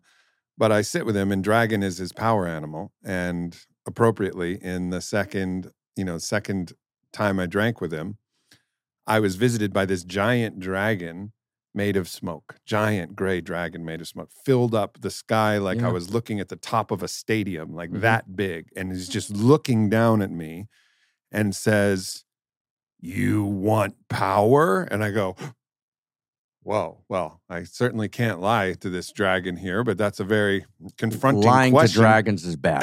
yeah, for sure. bad. It's bad. So I was like, yes. And I felt like I was brave, but it's the truth. I do. I want power. And the dragon goes, why? And then I was like, oh man, he's really pressing here. All right. Uh, to help people. And I actually believed, I believed that answer and it, and, and it was true. But then the dragon goes, are you sure? And actually went through because that answer was true but incomplete, true but partial. My answer that I gave to the dragon, which was I want to help people. Yes, true, but but partial. And it showed me all of these instances in my life where I've taken great joy in my power, And whether that was on the basketball court or whether that was in another situation where I got to feel the fuck again, the feel the fuck of being a powerful being, you know, and I never misused it. So it wasn't a misuse of power, but it was also the dragon was showing me the pleasure of Yeah. my own power and saying, like, yes, you do want to help people. However, you fucking enjoy it and don't forget it. And then as soon as and I own acknowledge it that and be trustable it, in it. I jumped on the dragon's back and we cruised through the cosmos in this beautiful ride. And it was one of the I most profound and brief two minutes in its entirety. You know, obviously, time is strange when you're in this kind Right, of quantum vision right. state in, in riding a dragon. and riding a dragon. Just but it was this like beautiful moment that I've never forgot. And at that point, any part of my pleasure of power that was split off was reconciled in a really like beautiful way. And that that made me a lot more trustable. trustable and it made you more good and it made you more true and it made you more beautiful right and that's the point of unique self unique self demands that you actually step into your power A- and and part of our power is right to ensure that every human being has power Yep. right in other words you know what unique self says is that every human being deserves to experience the unique nature of their own power and, and to violate a person's power right? To oppress the powerless right? To abuse the powerless is therefore the ultimate violation Mhm. right? But when i'm in my power my power right is power for my power recognizes the dimension of power over i have right? And i allow my power to guide me but again only if i clarify it again and again and again. But that clarification is a joy i'm Yeah. always clarifying it right what's moving me and this is where the ego thing is important so ego right so you mentioned ego which is which is such a big deal because ego gets demonized and you could define unique self as higher individuation beyond ego. Hmm. That's a that's a really good right.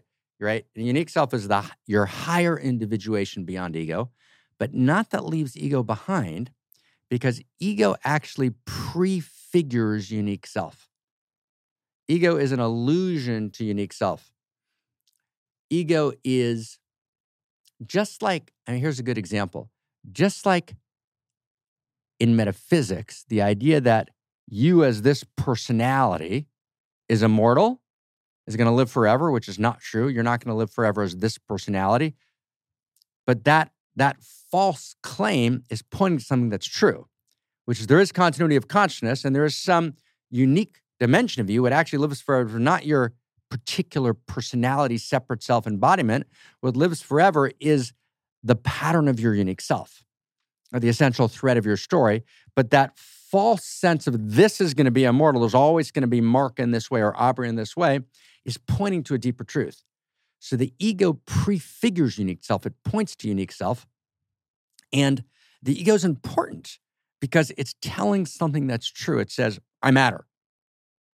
I'm important. Right. And I'm thinking about myself. And I'm thinking about myself all the time. Right. And so enlightenment teachers tell you, or psychologists tell you, each in their own way, well, the reason you're thinking about yourself all the time is because you're fucked. Right? You're a narcissist, right? You, you can't, you're not, you're not empathetic, a little sociopathic, right? But actually, and those might be true for some people, but but actually, most people, for an enormous amount of time, I'm gonna say most of the time, for an enormous amount of time, people think about themselves. That's actually true. That is what human beings do. They spend an enormous amount of time thinking about themselves, but not because they're narcissistic, not because they're fucked up, but because they're eavesdropping on the divine conversation. And it's when I'm thinking about myself, and this is a, a pointing out instruction, I'm eavesdropping on reality thinking about me. It's very beautiful. And I'm not thinking about myself all the time because I'm I'm somehow flawed. And again, that violates my anthropological sense of my own goodness when my teacher tells me you shouldn't be thinking about yourself.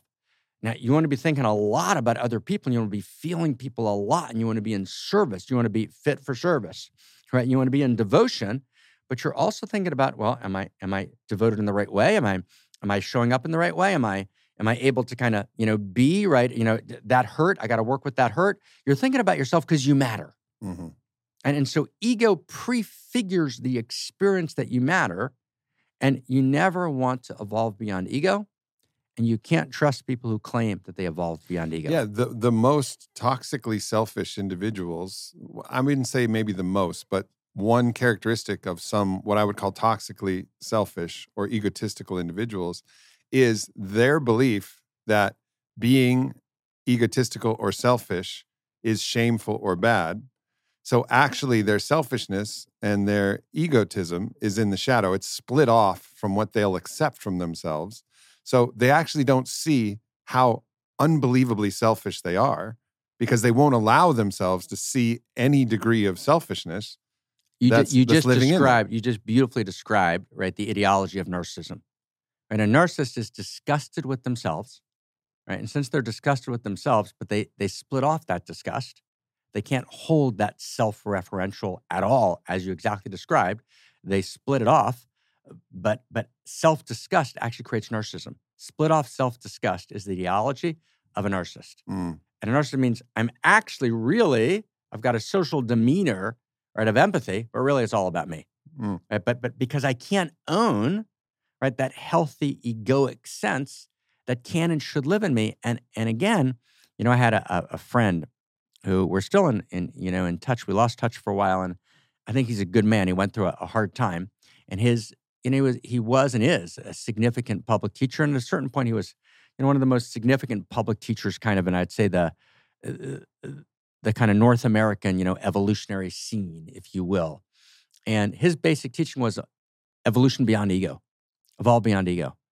That is the most damaging teaching you can possibly teach someone because no one ever evolves beyond ego. mhm. And if you claim to have evolved, claim to have evolved beyond ego, you're not trustworthy because you can't call the person out on anything because I've evolved beyond ego. You never evolve beyond ego. You evolve beyond your exclusive identification with ego. Mhm. I'm not identified with my ego because that's my ego at play. And I also want to listen to my ego because my ego is reaching for something, it's reaching for unique self. And, and so the ego prefigures something. I mean, here's a good example. You know, that, that Course of Miracles, which is a very important text in a lot of ways. The Course of Miracles has something to offer, and it's also complex. So the Course of Miracles has a whole thing about not being special. Don't think you're special. Well, that's a mistake. Your ego shouldn't hijack the experience of specialness because that's aggressive. That's like, I'm special Mm. And you're not. and you're not. And You can Mhm. do it in that energy, right? Hey, I'm special. I don't know what you're doing. Stuck doing this podcast here in wherever the fuck Austin, but I'm special. I live in Vermont in a Victorian house with a dog. Right? I mean, right? And so there's like there's an ugly energy to it. It's like it's aggressive. It's like, right? But there's also like, I am so special and you are so special. And it's such a special moment that that that our intimacy's got to meet in the world. That's trustable. Right? So actually, you are special. But your ego hijacks the specialness of your unique self. Yeah. So that that split, that distinction, the ego always betrays. The unique self is loyal. Right? Uh, The ego is always greedy. The unique self has the capacity to be satisfied.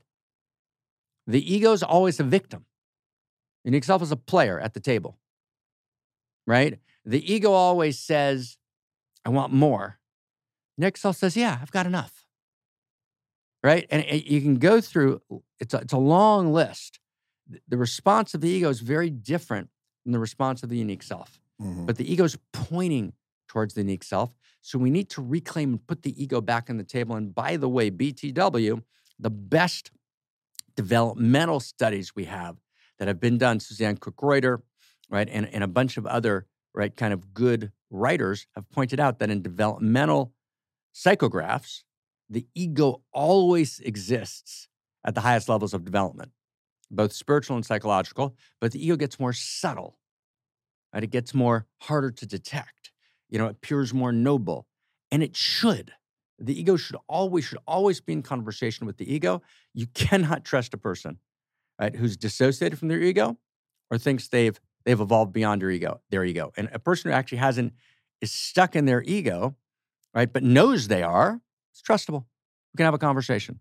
So never evolve beyond ego. That's our spiritual advice, right? Evolve beyond identification with the ego, but let the ego whisper in your ear because it's it's pointing you somewhere, Mhm. which is towards unique self.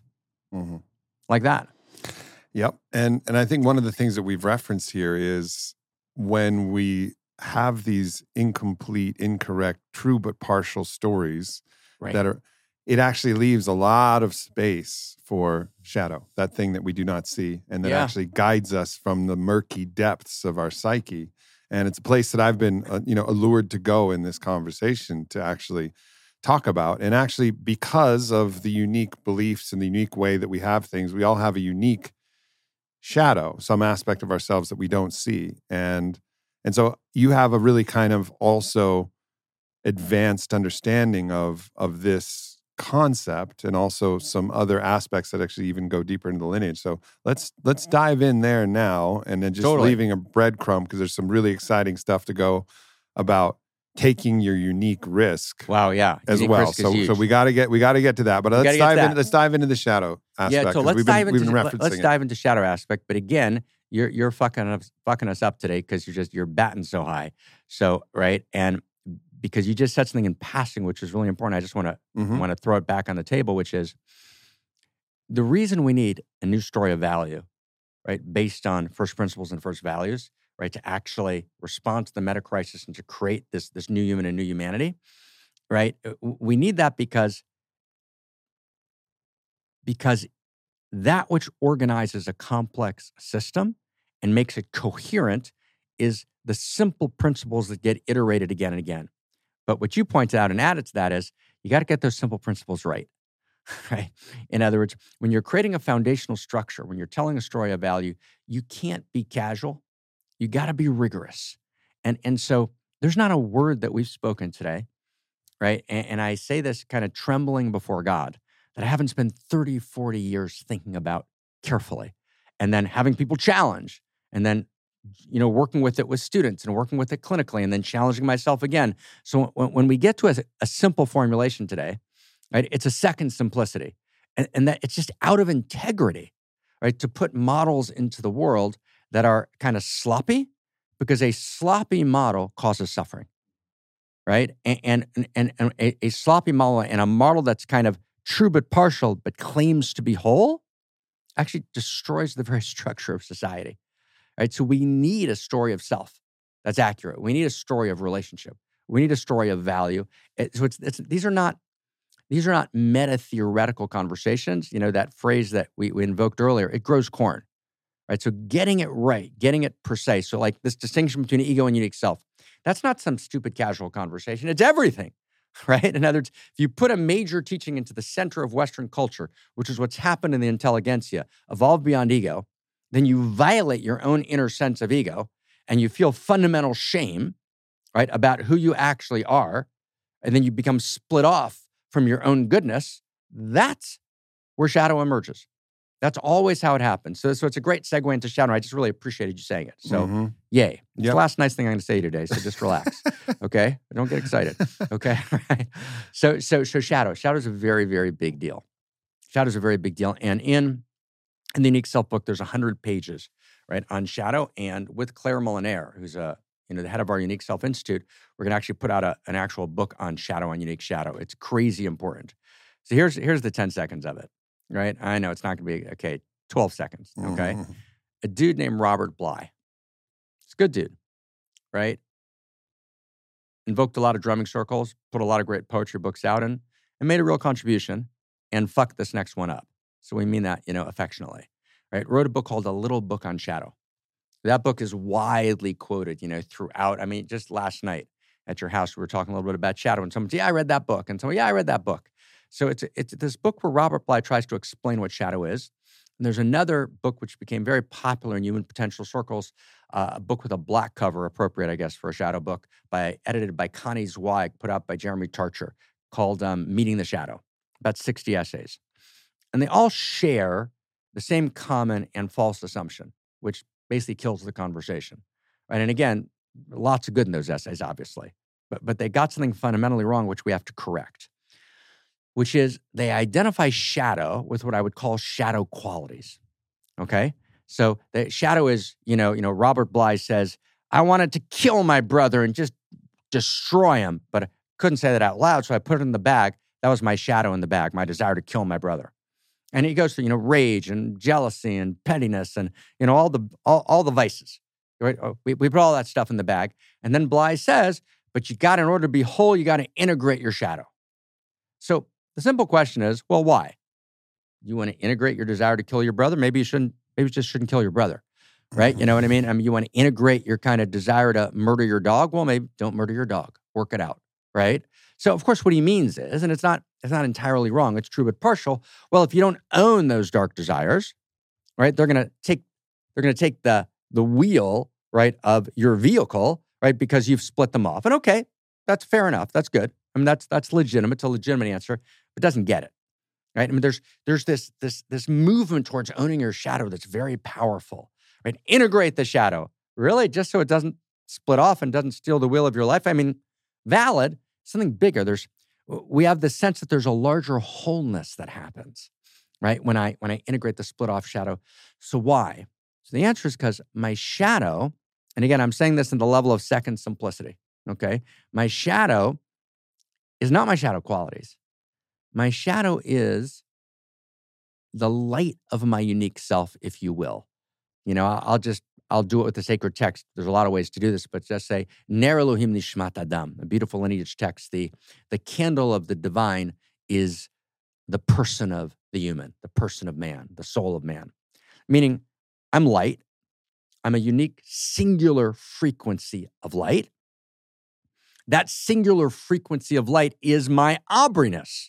That's the singular frequency of my light. Now, let's say that Aubrey takes a big part of his singular frequency of light, he's not willing to live it.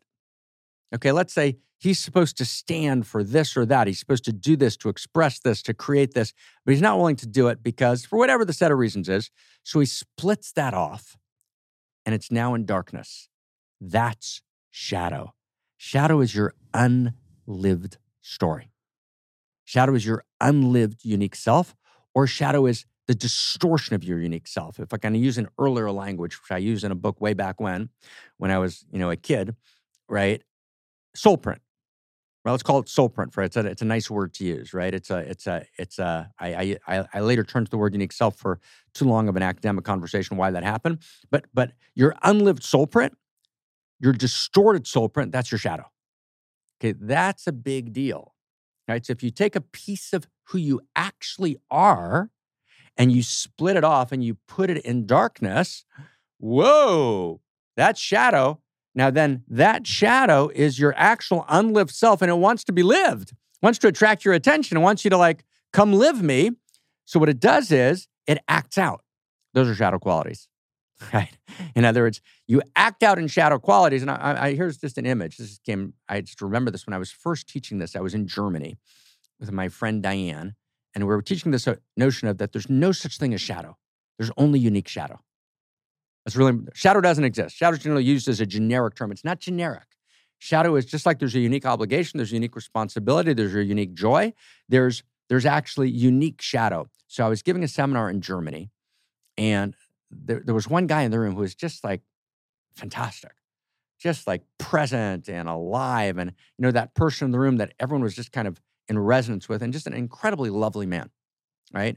And so I'm doing the unique shadow thing, and he's saying like, you know, you know, I don't, I don't get this. This is ridiculous, right? And I said, well, okay, what's your unique shadow? He said. I said, up to you. You can tell me privately. He said, well, I'll tell you, okay. And his voice gets a little hard, and he says, you know, I go to clubs, you know, I'm gay, and I do tons of meth and fisting and I'm doing it all the time. And that's my unique shadow. I said, Well, first, why is that shadowy? So, you know, so the room kind of laughed. Like, what, what was the, tell me where the problem was. Mm. So he said, well, well, because I'm doing it too much. I don't want to be doing it that much. I'm doing it all the time. You know, it's out of control. I said, okay, well, that's fair. That's fair. I said, well, just tell me about what you do. Right? He says, well, I'm a therapist. I said, great. You're a therapist. Okay. Well, how, how, does your clientele work? And, you know, I'm, I'm very nice to them and, you know, people love being with me you know, and I I hold people really well. I said, wow, that's great. Well, what do you do when someone has like a really significant thing they're fucking up? Do you tell them? Said, well, I, I, think that's you don't want to be that kind of confrontational in that kind of way. So what you got to do is you really got to hold the person. I said, oh, okay. So when someone has like a real fuck up and you're their therapist, you kind of hold them, but you don't really confront them. You don't go all the way in. So he said, you got to be careful to go all the way in. It's really, I said, oh, really? You got to be careful to go all the way in, right? So you're a therapist. Your life's dedicated to therapy. This is your unique self, and you're responsible for your people, but you don't go all the way in, right? And what's your shadow? Your unique shadow? Going all the way in. Going all the way in, Elbow deep. Elbow deep, all the way in. Oh, that was too much. And I'm like, I apologize. Right? that was too much for me. right? I was like, you know, that, was- that, that, that's on Oh, you. That's on me. That's, That's my on you. bad, everybody. That's on Sorry. you. That's on you. Unnecessary. unnecessary, unnecessary. But it's really a beautiful moment. And Yeah. he was crying, and I was crying. And this beautiful guy. And, and he actually got, we all got together in that moment. It was brave of him, and he blew the place open. He was actually a intensely beautiful man. And he did this. This was like a devotional service. Sometimes you have in a deep seminar, someone stands for the whole group. And actually, it turned out he needed the intensity of actually fulfilling his unique self and being in that eros and actually confronting people in a way that was loving, but he was afraid to. So he only became a holding, feminine, receptive space. So he was dissociated from his unique self. An essential part of his unique self was in shadow. It was distorted. His fundamental unique self was distorted. So it expressed itself in shadow. And, and of course, what was so beautiful about the moment is that everyone kind of assumed, like, there's no way you can make this work, right? This is like, this is not, but it always works. It's always true that when you're not living a dimension of your story, your unique story, not your ego story, right? When teachers say move beyond your story, they're true but partial. Move beyond your contrived ego story and embrace your unique self story. And we owe each other a, a big conversation on stories. So I know that, right? Embrace your unique self story. The precise extent that you split off any part of your story, story in the lineage, the Hebrew word for Sipur story is sapir, sapphire, which is the blue light. And in meditation and the, the psychedelics of meditation, the experience of the blue sapphire, sapphire light is in all the traditions equated with unique self. Right? That experience, Muktananda, for example, from the Siddha Yoga tradition, always would talk about the blue light, which was the experience of God in you as you. Right? So when you're sapir, your sapphire, your story, same word in Hebrew, sapir and sipur, right? Same word, sapphire and story. When part of your sapphire, your story is split off, it goes into shadow, your unique self distortion. Right? That's that's your unique shadow, and and that's why you got to integrate it. It's so gorgeous. You integrate it not just because if you split it off, it's going to take the wheel, because it's you, right? In other you actually follow the yellow brick road of your unique shadow back to your unique self. Wow. One of the things that I think people don't really sometimes realize is that part of your unique self, like the body itself, actually returns in mm-hmm. your unique self in a, in a way. It's like we think of the body as just the the animalistic side, and then we think of the unique self as the transcendence of that. But actually, it's the inclusion and transcendence of it. And so there's aspects of our animality Yep. that are there. Our desire to just like you know all of the. I mean, we have we carry with us traces of all the mammals that have kind of come Right. before. Maybe some have taken different turns, but there's a there's a feral King Kong kind of pound your chest and and you know raise up and fight your rivals. There's a piece of that aggression that's part of our Give me that animality. movement again. Nice. Mm. And there's a piece of our desire to to Beautiful. fuck, you know, to like to really like to really fuck. And those are aspects actually that if we don't claim those as part of our unique self, now it doesn't mean that those actually have to turn to using your fists. Your fuck doesn't also have to mean that you use it to sleep with people, but you have to find that animality and know that that's in you, know that that impulse towards aggression, that impulse and desire Beautiful. to fuck that you have to find that locate that and then weave that into your story however it's woven So, so you're weaving, you know, again, beautiful, right? You associate it from unique shadow to animality, from shadow to animality. So our animality is in shadow. Mhm. We got to claim it in some way. Yeah. Yes. So now let's put the two together, brother. Okay. So you don't just have animality, you have unique animality. Mm. And this is a very, very, very big deal. yeah Okay. I've got a unique fuck. Yeah. And, and this is this is this is, you know, for our, you know, we have a big set of conversations to have on sexuality. So this is really for there, but I just want to say a word about it for a second. No one has just animality. You have unique animality. So what we try and do is we try and claim our animal in a way that's not true to ourselves, Mm. right? One of the names for unique animality is kink. Mm. Right. Kink is an expression of unique animality, but kink is only one expression of it. We think that's the whole thing. We think when we're not actually accessing our unique animality, often we'll go for generic kink.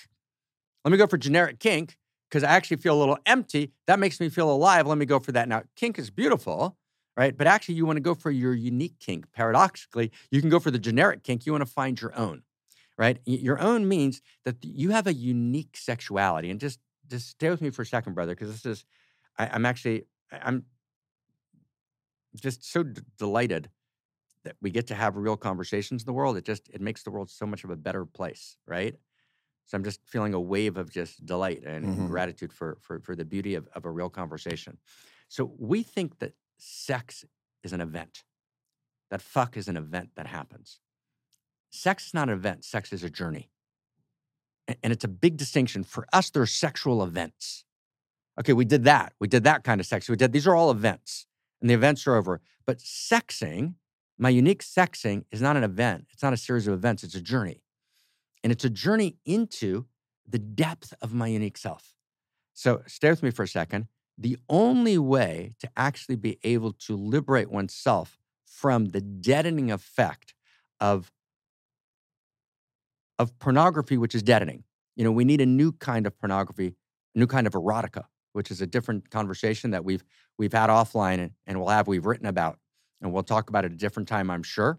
So we need to move from kind of porn 1.0 to kind of erotica 2.0, right? Porn 1.0 to porn 2.0, different conversation. But for now, let's talk about just kind of the deadening. I remember I was with with a partner about a decade ago, and we said, you know, okay, let's try the porn thing. Let's take a look, right? You know, so we and she had a very fancy TV, you know, in this beautiful house, kind of overlooking the ocean. There we are, kind of ready to take. We're flipping, flipping, flipping for two. I said, it was one thing was more boring than the next. It was like we're just we were yawning. Mm. It just wasn't interesting, right? It wasn't erotic, right? So now it's porn kind of focuses on sensation and on event, and not on journey. But but the, the pull is real. The pull of, of kind of deadening pornography. I'm talking kind of low grade, right? Degraded pornography is real because there's there's an instant, you know, arousal that can happen. But the only way to actually liberate yourself from pornography, which is a huge issue that is actually deadening to you, right? Right. So if it's liberating to you, so stay with it. Right. If it's ethical, if there's no sexual slavery involved, right? If it's, you know, it's done appropriately, well, you know, great. And there's a actually a, a channel called kink.com where a friend of mine worked where they actually try and create kind of an ethical context, for example. So if it's ethical and it's it's arousing to you and everyone's treated in a holy way, so mad blessings to it, but you got to be careful. And that's a larger conversation I've shifted on pornography over the years because I've actually seen, you know, the devastating effect on, you know, kids who come to me who are 20. Yeah. Who've gone through eight years. So that's different conversation. But the only way to actually liberate yourself from it is to actually find your unique fuck. In other words, the only thing that is more alluring than pornography is the unique depth of your own unique animality. Right? And it's very beautiful. It's very subtle. There's a unique way your body wants to move. There's a unique journey that deepens. And in a relationship, if you're together doing sex as a series of events, the sex and the relationship will die because you run out of events and you can hire a million event planners, right? And you get a million toys and tools, and you can have a million new partners who come in every once in a while to kind of right create the event. We're creating a new event with a new partner. I'm not saying that those are all possibilities, but those won't get you home. If those are part of something else, they're part of your unique sexual journey, your beloved's unique sexual journey, and now you're in a sexual journey together into your own unique embodiment, your unique animality, then that's more beautiful when you're 30 than when you're 20, when you're 40 than when you're 30, when you're 50 than when you're 40, when you're 60, when you're 70, when you're 80, and when you're 90. And by the way, I don't want to keep the 100, you know, you know, centurions out of this story. It's really beautiful. So, yes, on animality, I would just say unique animality. Yeah. Yeah, I think that's good to Yeah, right? it's good to understand too, because then we're not all trying to think like, oh man, I'm not expressing some aspect of my animality because look at this other person over Right. here. You know, it's Right. like we're not all designed to be Kyle or Tim Kennedy or David Goggins or whoever these people. It's not always how it's not always how our unique Oh, those are all scho- Makeup. those are scholars that listen. well in, in their own way scholars of the flesh. scholars of the flesh and uh, Right, yeah right. And, and and your unique animality is is wild, right? I mean, I remember 20 years ago, you know, I, I was going out with a woman who was 20 was was 30 years ago. It might be 35. How old am I? I'm only 30. Jesus. Anyways, I can't get the date straight. Okay. So so it was a long time ago. I was going out with this woman, right? Just gorgeous human being. And for whatever reason, this part of her body, right, was was the place she was aroused. And it was a unique mark's mentioning her rib his ribs Right, right, right. And and and and that whole area was that's where Eros lived for her. Right. And it was a unique and it, it had a had a whole there's a whole history to it. And and there was a so your unique animality is part of your unique myth. It's part of your unique story. It probably has something to say to you. Finding it and living it is is the journey of a lifetime. And when that happens, the body becomes the body sings. The body's intelligent. The body whispers. The body tells us things. When we say through my body I vision God, the verse in Job, it's not about the body as a generic body. Right? The body is unique. That's what we talked about in our first dialogue of, of who are you? The body's unique. And so my animality is unique. That's a big deal. That's a big I'm super, super happy you brought that onto play because we want our animality, but we take somebody else's. yeah Right? That, that doesn't work. It Yeah. doesn't work. Yay.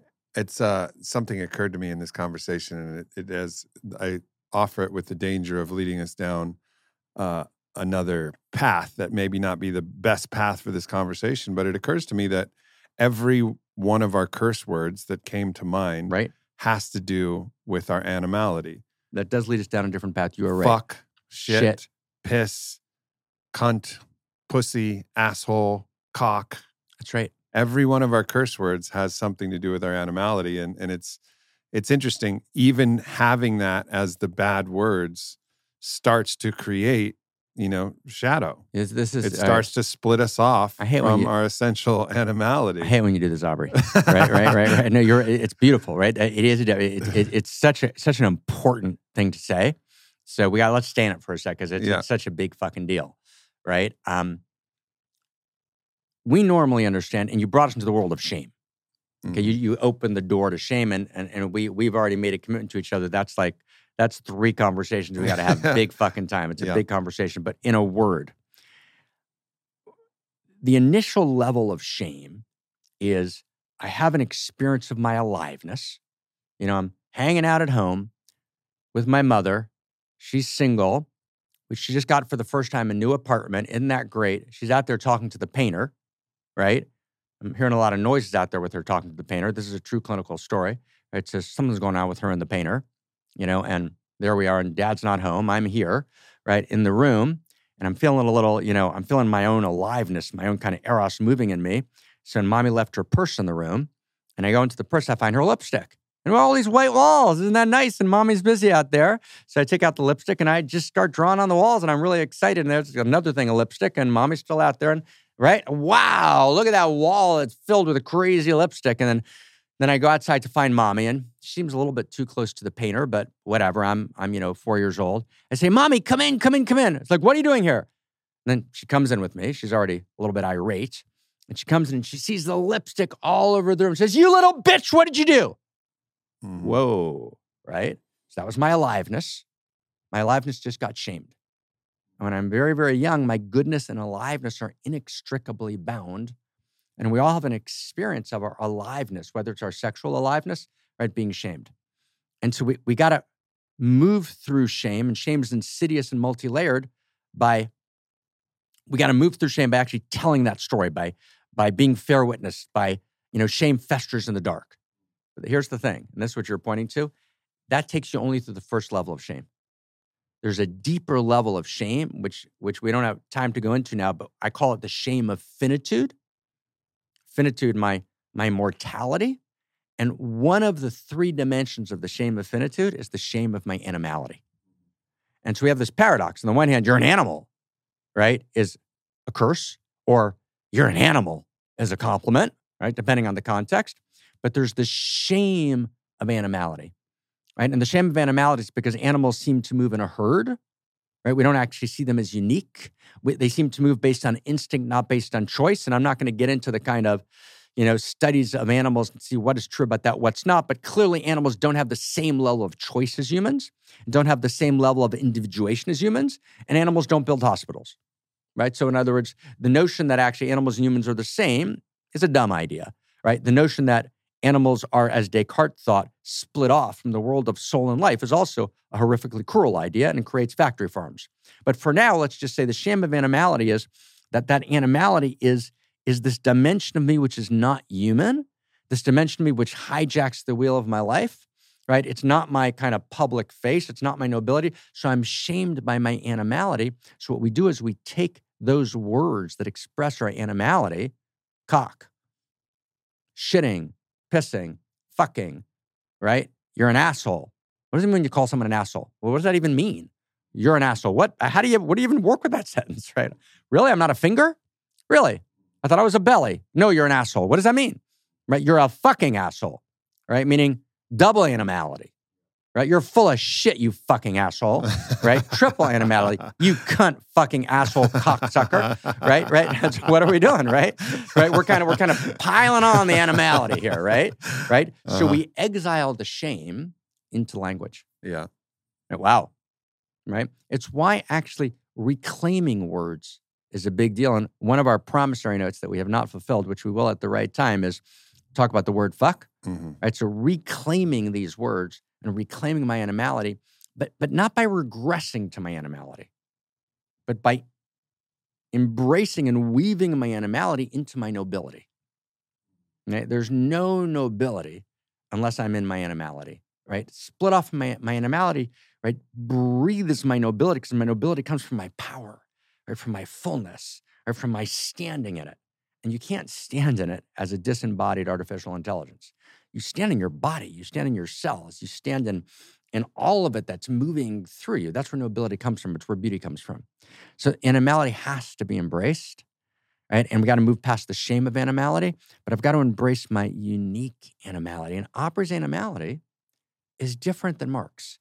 I mean, it, it's like a funny thing to say, and we, there's like a lot of jokes we could do now, and we're gonna. We, there's a, definitely a, a, road down there, mm-hmm. but just for a second, I'll bracket it. It's actually a very big deal, right? Because if I can't embrace someone else's animality, whether it's a beloved or a brother or a beloved brother, then I can't actually find them because they've got a different quality of animality than I do. And if I subtly shame my close friends or my beloved's animality, and there's all sorts of subtle ways we shame it by kind of pushing it away.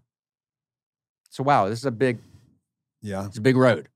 Yeah. It's a big road. This is part of the this is part of the journey too. And and again, this conversation, the the overarching theme is your unique self. And part of understanding your unique self is to reclaim all of the aspects of your unique self, including including these aspects that we mentioned. All the split off stuff, which is the just it's your right, all the split off stuff is has to be brought to the table, right? Because at its root, it's holding a dimension of your uniqueness. I mean, and we, we, I, we want to talk about unique risk for sure before we finish, but maybe let's just talk about joy and loneliness just for a second. Sure. Little joy, little loneliness. So just talk about loneliness for a second, right? All the lonely people. Right? I mean, I, I just uh, think I'd forgotten until about this second. In in my early 20s, I spent maybe age 20 to 26, 27 wanting only to write about one thing loneliness. And I, I, devoured the literature on loneliness, both the internal literature, just feeling to my own, just a very profound loneliness. I was intensely lonely. And I got divorced in my very, very, very early 20s. If I had to go back and do it again, I, I probably would stay in. And what moved the divorce was this intense feeling of loneliness. And I felt, you know, that that that actually that was wrong And it felt like a, a, violation. And I was deeply attuned, you know, to just the loneliness of people, you know, all mm-hmm. the lonely people. And what does it mean to be lonely? Right. So we we describe loneliness. Poetry describes loneliness, but we have to kind of define it to get it. So loneliness is my inability to share my soul print with another person, right? To share my unique self with another person. It's not just a feeling, it's not just a black, it's not just a depression, right? Loneliness is my inability to share the essence of who I am with another person. And there's not that many people we can share with, right? And so people say, why, why, why are we lonely? Because we, we don't have people to share it with. Well, that's sometimes true, right? We need someone to share it with, but often we're lonely not because we don't have people to share it with, but because A, we don't know how to share it, or B, we don't know what it is, Mm. right? In other words, you can't share your soul print or your unique self unless you have a sense of what it is, right? So if I'm actually alienated from my own soul print, my own uni- unique self, I can't share it with anyone. And the experience of the interior of me, being unable to talk to the interior of you uniquely, if my unique interior can't meet your unique interior, life is not worth living. That's the human experience. It's an accurate experience. There's actually a text on this. And the text is it's not good for the human being to be lonely. It's a primary sacred text, Mm. right, of, of the Western tradition, right, rooted in, in Genesis 2. It's an incredible text. Uh, The actual text reads, Lo tov heyota adam levado. It's not good for the human being to be alone, but the context of the text suggests it's not alone, it's lonely. Right? And so the experience of loneliness is shattering, and we deny Yeah. it. Yeah. And it's it's and and you've mentioned this before, and I think it was one of the very moving parts of Avatar was that instead of saying "I love you," they said "I see you," Right. which is th- the unique self witnessing the unique self of another, and in that witnessing unique self to unique self, you're accessing the field of love, intelligence, love, beauty, love, desire, because that's what you see. You see the truth, and you see the unique Right. person before you, and you fall in love fall Yeah. in love is a challenging term, but of course you're in love. You're in You're in love. love. You're you're, you're in love with the one you see. It's gorgeous, right? And and now we're back to where we started, which is love is a unique self-perception. Yeah. Right? It's not just in the emotion. It's not that love's not an emotion. There's obviously an affect, a deep emotion to love, right? Right? But the emotion comes from the perception. Right? Because if it's just the emotion, energy and motion, the energy dissipates. But when I when when it's a perception, it it deepens all the time. It deepens all the time. And I, I shared with you once in a different context you know, I, I think we were we were not in a, a podcast, but when I shared this, you know, in this strange meeting with the Dalai Lama, where he invited me to Dharamsala, and we had a, a fabulous, gorgeous time after he had actually taken something of mine and brought it to Dharamsala with an impish smile and kind of said to me, "Come to Dharamsala and get it back," which I did, and we had a, we had a gorgeous time, and we actually wound up doing this this gorgeous public dialogue. And the thing he got most excited about, and was literally, I mean, there's a recording of it, I think, on my website someplace. He was beautiful, beautiful, you know, in that kind of beautiful Dalai Mhm. Lama, childish, you know, adult, noble way, was this idea that love's not an emotion, that love's a perception, right? And that love's a unique self perception because that's so hopeful. Because if it's an emotion, we're 25, it's happening, it's kind of hot, 35 grade, then it's gone. But actually, if it's a perception, we deepen perception. We can actually cultivate perception. We can cleanse the doors of perception until all we see is the infinite. Mm. Right? So to love a person is to love their infinite specialness, Mm. their unique Aubreyness. And, and the more we talk, I mean, actually, we just spent a week together. We we spent a lot of time on the phone and studying, but actually, I know you better a week later. We, we've been in a house together, right? In the morning, right? I love you so much more than I did a week ago. Right? It's beautiful, right? It's a unique self perception. The more we see, we see, we sense the nuance. So it, it's big. And it's big in relationship too. And, one of the things that, you know, I thought was actually the great virtue and a great teacher from my years in a polyamorous relationship was actually it was the most honest relationship that I was ever in because we didn't have to hide those desires that we had. We didn't have to pretend anything. We could really genuinely be honest about what we wanted because all the things that we wanted, you know, as far as at least the expression of our sexuality, were on the table We're on the table. they were on the table. And so there was a real beauty to that. Now there was other ways in which we wouldn't see each other couldn't see each other or our jealousy would All blind us to the truth. There was all this stuff but there was something really valuable about that. And when i would share one of the virtuous lessons of this it was you don't have to be polyamorous of course not but what i felt like was necessary for you to overcome loneliness was to actually at least share what your desires were and have those mm-hmm. desires held by your partner so that you could actually be seen And without being seen, you're locked in this place where you're never going to actually feel fully loved because your unique mm-hmm. self in its totality will never be recognized. And so you'll be perpetually lonely. And that, that, that, that is gorgeous and important. I'm going to take issue with you, but not really take issue with you. I'm just going to play for a second. Um, but you actually have to be polyamorous. Right? There's actually a moral obligation. I want to state it here clearly. There's a moral obligation to be polyamorous. Anyone who's not polyamorous is in violation of their true nature. Hmm. Now, I don't mean sexually polyamorous, Yep. right? Right? Because actually, God's polyamorous, right? Let's be clear, right? And, and what religions tried to say in the medieval period is God's monogamous with me. That was the point of the great religions. God's monogamous. God only loves me, my people. God doesn't love your people. God loves only my people.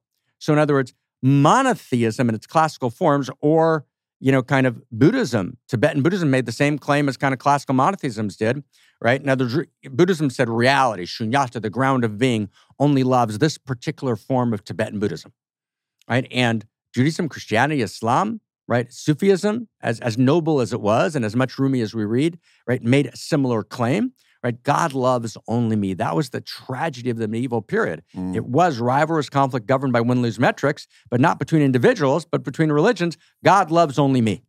Whoa, let's slow down. Right? Slow down. It's like a big fucking deal. Yeah. So God's polyamorous. Let's start there. God's polyamorous.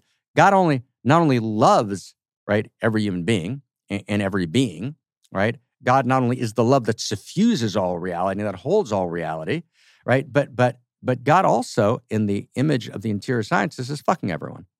Mm. Meaning, right? Meaning divinity is interested in intimate communion with you. Right? The, the actual language of the text is HaKadosh Baruch Hu mitaveh, right? Divinity lusts. That's the precise translation. Divinity lusts, right? Lasot dirato, to make his, her dwelling place, but tachtonim, in your lower places. Hmm. What a text, right? So there's there's this great urge of divinity to erotically merge, and that's called zivug imashchina, the erotic union with the divine, with she, right? So this is pointing towards right, and and here's the deal: divinity is not just urging, right? Not just moved by this urge, this divine urgency to merge with Aubrey. Sorry about this, but God wants to fuck me too, right? Mhm. right? And KK and Lady Vi and Christian. I don't know if you know this, but God wants to fuck you, man. Okay, just letting you know, Ryan. Just be looking out there, right? Right? But right, but I mean, but it's exactly right. God wants to fuck me open and love me open, Yeah. right? And, and wants my merger with he, she, which is me merging with my highest self, and my highest self is part of this larger field of self with a capital S. So God's polyamorous. Now, let's stay with this for a second. It's kind of beautiful. So, in the classical traditions, the injunction is imitatio Dei, be like God. Well, you got it, right? If Mhm. God's polyamorous, then, then I should be polyamorous, but but not per se sexually. Is that right? And it's, we exile eros into the sexual. Yeah. I no no. Be erotically polyamorous, and what I mean by that is, is fall in love. I'm not saying fall romantically in love, but if you exile your experience of loving like, to one person, you only love one person, then you're actually dead already. You know, when I was 17, I was madly in love with D.H. Lawrence. I just like madly in love. And he wrote Lady Chatterley's Lovers, the famous book, but he wrote another book called Sons and Lovers. See, a gorgeous book. And, and one of the, the protagonists says to his potential beloved, he said, I can only be with you if when I love you, you're, you're not a wall and my love stops there. Right? I've got to be able to, through you, love all of reality. And it's very beautiful. Right? And I want to be for KK, I want to be right the transparent prism. I want her to love me personally and uniquely and completely.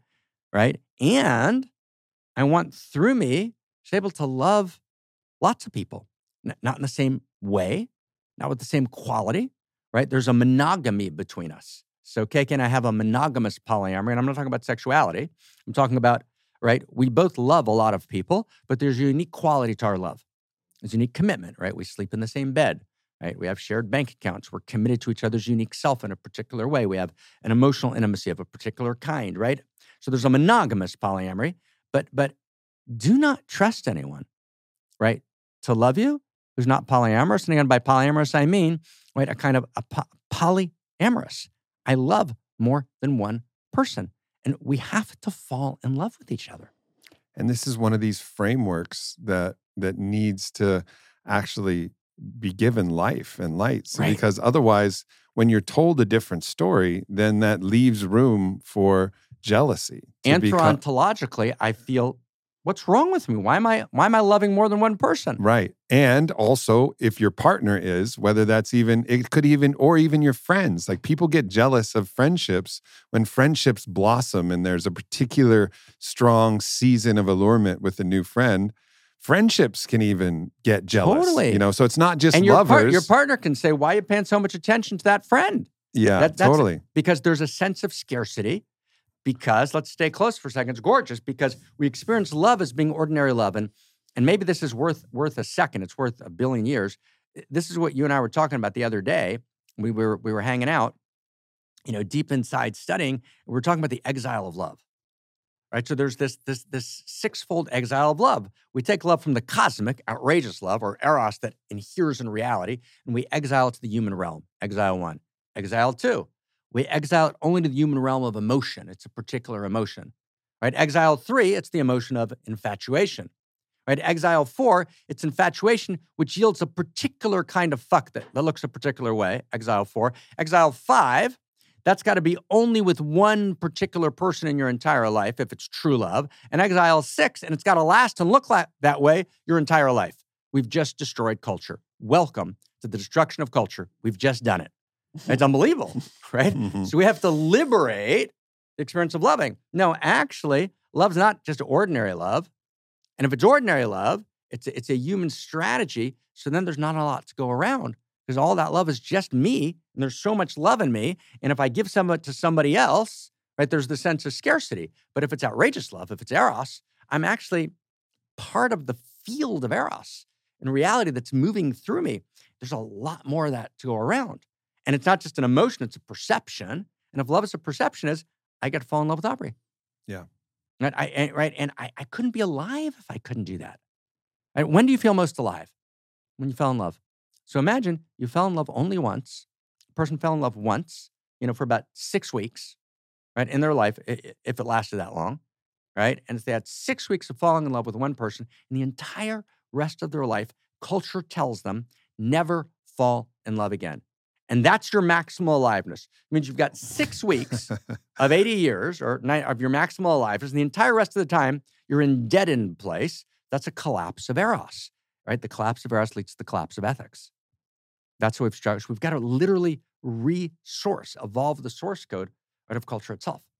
Now, let's say someone's just listening to this, and we haven't done this very much in these dialogues, but I think this is a worthy place. Let's say someone is deeply moved and inspired Right. by this discussion, and it makes perfect sense, Right. which is actually one of the im- impetuses for my polyamory journey is this understanding of the way that God loves, the way that the son does not choose, oh, I love this tree, but not this tree. I'm only going to give my love there. And I was using the sun as a metaphor for the divine at that point. And I just understood that there was something about the divine nature of love that I wanted to actually model in my own in my own nature of love. And of course, there are my vital, carnal, primal, feral, you know, hairy desires. Vital, carnal, primal, feral, hairy. I got it. Yeah, yeah, yeah. Th- those I got desires, it. I got it. I those got it. desires are there too. Right.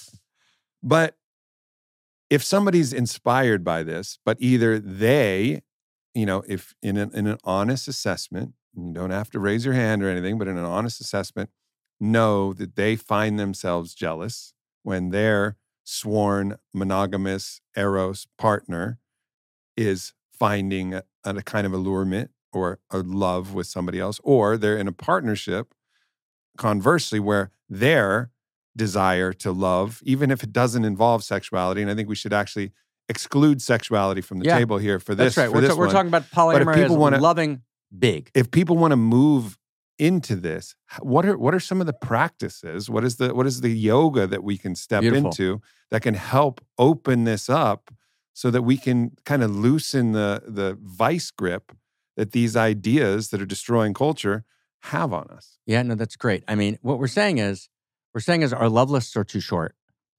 Yeah. right? right? We, we need to be enlivened by the experience of falling in love, right? How do we do it in a way that can actually not shatter our containers, right? How do we find our way in? And, and so I think first we just have to practice loving, okay? And, and the first practice of loving is to actually insert a wedge of awareness. So I'm sitting and eating. This is going to sound silly, but it's a beautiful tantric and it's beautiful. I'm eating. The food's delicious. I barely notice I'm eating it. Because let me stop for a second. Let me notice the taste. My favorite food, let me fall in love with the food. Just start there. Second, right, I see something wildly beautiful, right? A gorgeous tree. I want to fall in love with the tree. Right? Meaning, when I falling in love means I love is a perception. So it's not I'm getting an entangled emotional relationship with the tree, but I perceive the divinity in the tree.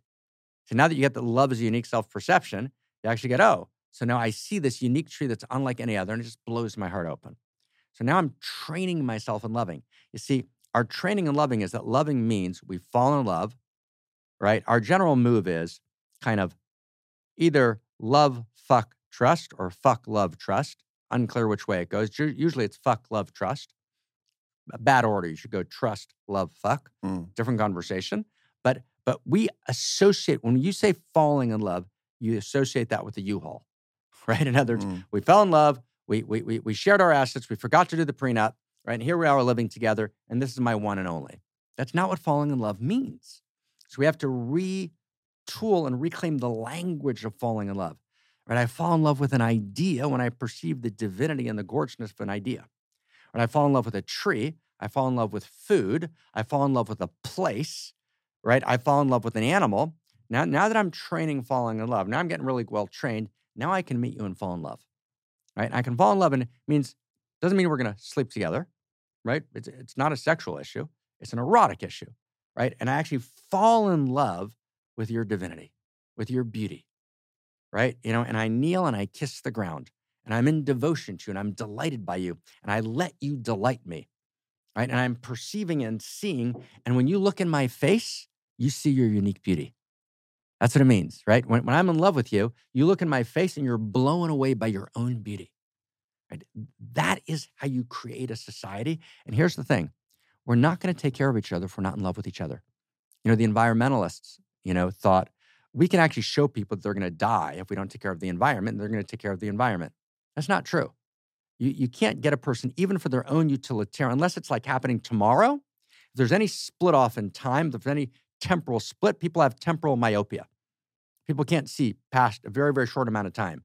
So if you tell people if you fuck the environment, you know, in X amount of years, it's going to get fucked, they're not going to do anything. The only way you can create actually a kind of love of the environment is to fall in love with it. If we don't fall in love with reality, we won't create a successful environmental movement. Can't be done on utilitarian grounds. Right? Existential risk, the death of humanity. If we don't fall in love with each other, the existential risk to the present, if we don't fall in love with the future. Right? So I spend, you know, and maybe this is too much of a confession to share on a, a public podcast, right? But but I spend a decent amount of my time meditating on unborn children. Right? So when I meditate, I'm meditating on the unborn Mhm. so I can actually have a shared identity with the future. Intimacy equals shared identity. I want to be intimate with the future. And I, I want to feel the unborn calling to me. I want to fall in love with the unborn, right? Because otherwise, I can't work with existential risk. So I've got to cultivate my capacity, the great work of becoming a lover. Mhm. And if reality is eros equals outrageous love, then I, I have to become an outrageous lover. And it's outrageous to be a lover. So we've got to actually train in loving. I'll just give you one other yoga, just a direct yoga, right? So there's a practice, and and I know again, this is you know I apologize, you know, friends, you know, listeners, you know, this is another promissory note, right? That you know we're going to do a, a deep dive dialogue on what outrageous love is and the practices of outrageous love. But one practice of this eros moving through this outrageous love, which is not ordinary love human, it's the cosmic love moving uniquely through me, is what we call the practice of writing outrageous love letters. So in, you know, at the think tank and in the kind of group of friends and colleagues and students, you know, that that that is involved in this kind of great writing of the news story, we write each other outrageous love letters. Right? And and, and when you write an outrageous love letter, you exaggerate till you're accurate. And, and, and actually, even without calling it by that practice, you and I actually fell into that practice, Mhm. you know, naturally, right? And so I'll often write you a note and say, "Hey, my love," and what do I mean? Do I mean that I'm competing with Vylana or that you're competing with Christina? No, but saying, "Hey, hey buddy," actually not how I feel, Mm. right? Mm. It doesn't, right? Right? And actually, something relaxes in my field. Like, oh, I'm reaching out to Ob. Like, wow, that's great. Yeah. Right. And something something happens there, and you can literally feel in the text. You can feel the transmission of it. And if it's somehow off or rushed, you feel that also. It's all right. You can feel the whole thing. So we actually developed a formal practice, which is called the writing of outrageous love letters, which are written not between sexual beloveds. You can, you know, I write well, out. it could be. It, it's totally could be. It's beautiful between sexual beloveds. It's not limited to sexual beloveds. Mhm. So I write and receive, you know, sometimes a couple of dozen outrageous love letters in a day, right? Every single day. Now they're not letters; they're usually a note, a couple of couple of words, but just back and forth, right? With a whole circle of people, with men, with women, with small mammals. I mean, just right, right, right. But it's a practice. It's the practice of writing outrageous love letters, which is the practice of the Song of Solomon which is the most sacred text in the canon, which is actually, when you read the song, actually, it's not an essay on love, not a Western essay, it's not a koan, it's a series of outrageous love notes between a lover and beloved. And that book is called Kodesh Kodeshim, the Holy of Holies. Mm. So that's the practice of writing outrageous love notes, is the practice of Song of Songs. And it's the yoga of polyamory, but not yoga of sexual polyamory, but of loving wide and loving big. Our love lists are too short. We can't engage existential risk without longer love lists. Amen. Amen. Amen. And you got to take a unique risk to do that. Oh, the segue. Oh, the, segue. segue. Oh, I didn't Oh, know the how you were going to get there, Oh, the segue. but it worked. but it worked, right? So unique risk. Fuck, unique risk is a big one. So here's the sentence. You can't realize your unique self, which is the purpose of human life. Not because we declare it to be so, but because the inherent movement of cosmos is towards uniqueness. We go through all of the steps of reality till we get to the human level. We go through all the levels of human development. We get to where we are today, and we have this new realization of unique self.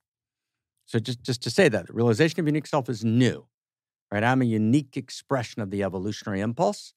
I can feel and see the whole evolutionary story, and I'm now an expression of conscious evolution. I'm aware of the whole evolutionary story, and I actually know and feel that the evolutionary impulse is awake and alive in me. I have a unique gift to give. The love, desire, and love intelligence and love beauty of all realities moving through me right? I'm here to live, realize my unique self, give my unique gift, and and be my unique self. It's not just my unique gift; it's actually the unique quality of my being, which is a gift by itself. That's the purpose of my life.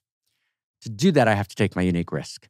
It- there's no possible way to do that without taking a unique risk. And anyone who thinks they're just going to glide into it doesn't work that way, Mm.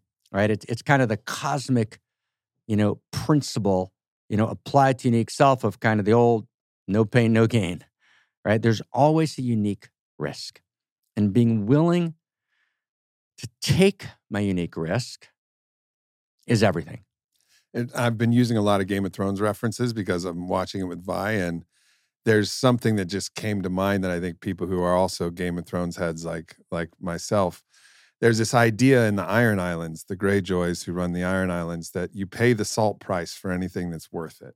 And the Mm. salt price is like you don't wear jewelry. You don't go to the jeweler and buy jewelry because your family had money and then you just buy jewelry. If you have jewelry, it's because you, and again, they had a whole different culture, like a Viking culture of raiding and reaping and, you know, and fighting. But you take it off the slain enemy, uh, you know, and then, and then you get to put it on your body. That's paying the salt right salt price because you took the unique risk to actually risk your blood and your life to have earned it. And it's like you pay the salt price. And in some ways, it's a pre-personal idea about about what this is, which really means to actually get what is of true value, you have to put your blood on the line. You, have, to, pay put- the salt price. You have to pay the salt price. And let's just put the two together now. But you only want to pay the salt price for your unique risk. right. So risk is not unique risk. So often we risk for something which wants to give us a sense of pseudo eros, wants to give us separate self status and ego. We take wild risks for that. I only want to take that level of risk where I'm willing to literally risk my life for the sake of my unique self. Yeah. Right. You know, for this, and my unique self might be in service, it might be in devotion, it's it's in love, it's in creativity, but I'm going to lay my life down, right? Whether that's figuratively and sometimes literally, but but but we we hope not to die for it. We hope to live for it, right? For my for my unique self. And that's it's like because you can't get there without it. And here's the funny thing. It's not actually really a risk because my entire life force comes from my unique self. So if I don't do that, I'm going to die. I'll be deadened. I'll die. I'll go into depression. I'll go into breakdown. Right? I'll go into a sense of what Steiner called ennui, this kind of sense of kind of sick deadness. Kierkegaard called it a sickness unto death, right? This, this sense of malaise, right? So not to take my unique risk is insanity, but I've got to be willing to take it and to identify, is that my unique risk, right? I mean, that's, that's a very, very big deal. You know, there's, uh, I'm thinking about, I mean, it's an example. Here's, here's an example, and maybe I mean, we can we can I'm sure both come up with five of them, but let me just the first one that comes to mind. You know, we were talking about this the other day, back in 2014. I'm with my dear friend, actually, who's you know local Austin boy, John Mackey. We we ran something called the Success Summit. It was great. It was really beautiful, and the book hasn't yet been written. We did one book out of it, but it's about this new vision of success, different dialogue, different conversation. And it was a great thing to do. And there were a thousand people there, and there was art and beauty and love and creation and creativity. And in a certain sense, it wasn't exactly what I should have been doing. Mm. And as I did that, because I thought it was less risky than writing, I, I did it because I loved it. But you know, underneath the loved it, and underneath the beauty of it, and underneath the you know, the the you know, and I ran it with my friend Mike Beckwith, Michael, you know, from Agape, and we it was gorgeous. But like underneath, if I get like you got to get really quiet, really, really quiet. If I would go really, really deep, deep, deep, I realize, oh, I should write a phenomenology of eros, and I should write about kind of revisioning sexuality. But wow, I've dealt with a little controversy around that shit. I'm a little tired. Mm. Let's talk about success. That's a kosher topic, you know, a mainstream kosher topic. And let me do that. Right. So, in a certain sense, at that moment, I wasn't willing to take my unique risk because, and I'm, she's madly blessed me. I'm, I, I, feel alive and and I have more energy than I know what to do with. And when Mark says she, he's referring to Shekhinah. Shekhinah, Eros, the field of Eros, mm-hmm. she. And yet there was a part of me, a hidden part of me I couldn't even identify that was tired. It's like, really? I'm going to write a phenomenology of Eros? Are you for real? Right? You know, and I was, I'll change culture and I'll also get, you know, murder of Eros and get, you know, crucified. I mean, how many times can you get crucified? Let's, let's, only one time in a lifetime. and so, so I, I didn't do it. So I didn't take my unique risk. And of course, what happened is out of that success summit, I actually had to deal with a, another tragedy that actually emerged from it that we dealt with, and it was, you know, effective, and we, we were able to transform it. But it was, you know, a direct result in, in my own self understanding. No one else could tell me that. If someone else would tell me that, I'd tell them to go fuck off. Mm. Don't tell me why that happened. That's bull, you know, spiritual bullshit. Mm-hmm. But you can say it to yourself, right? It was like, wow, I didn't take my unique risk. Now, here's the thing: no one can tell you what your unique risk is. There's no spiritual teacher, there's no psychologist, there's no guru, right? That comes from your own intimacy with yourself. That's where berur, right? That word that you and I have used so often, which comes from the lineage, the clarification of risk, the clarification of desire. What's your unique risk? So to be a human being is to know your unique risk. Mm. If you don't take it, you're already dead. And I think one thing to double click on here, Please. just quickly, is you know my one of my you know former teachers, Maestro Hamilton Souther, he said one thing that's very simple and very self evident. But he said when you're actually dealing with challenging aspects of what you may encounter in the astral and how to integrate those aspects and how to actually, and it applies to life as well. It's It's like energy levels matter. And in this moment, actually, it was, and there's another from a sports perspective, you know, my old boxing coach, Rudy Vasquez, would say fatigue makes cowards of us all, meaning that, Nice. you know, there's Nice. a point at which Yeah. when you run out of energy, Right. actually you're not willing to take your unique risk because pain increases the more energy you push when you're already tired and and you actually step back from it and that's actually when you get your ass kicked Right. you know so what he was saying is you you allow that moment to happen you're going to get cornered in the ring and you're going to get pounded until you drop to the canvas. Like this is what happens. You just take way more damage. Or in you know on the other side this is in your example it's where some gnarly things happen. So being aware of your energy and then sustaining your energy trying to build your your life force your vitality through lots of ways in which you're expressing in life but also like the reason i wrote own the day own your life was to create an arc of an entire day that could actually support your vital energy because actually that matters for the whole picture and to ignore that would be to be a little bit foolish to say that i'm going to act exactly the same when i'm full of energy and Right. vital life force as i'm going to act when i'm exhausted on two hours of sleep tired coming off of Right. seven days of burning man where i've depleted my serotonin systems Right. energy levels Matter. they fucking matter They matter. They matter. And I mean, this action, we'll come back to unique risks. That's you wound us around there into energy levels, which is critical. You're absolutely right. And that sense of kind of the imperceptible sense of being tired. Yeah. Right. And, and you know, tiredness for me is thing I didn't even know what tiredness was.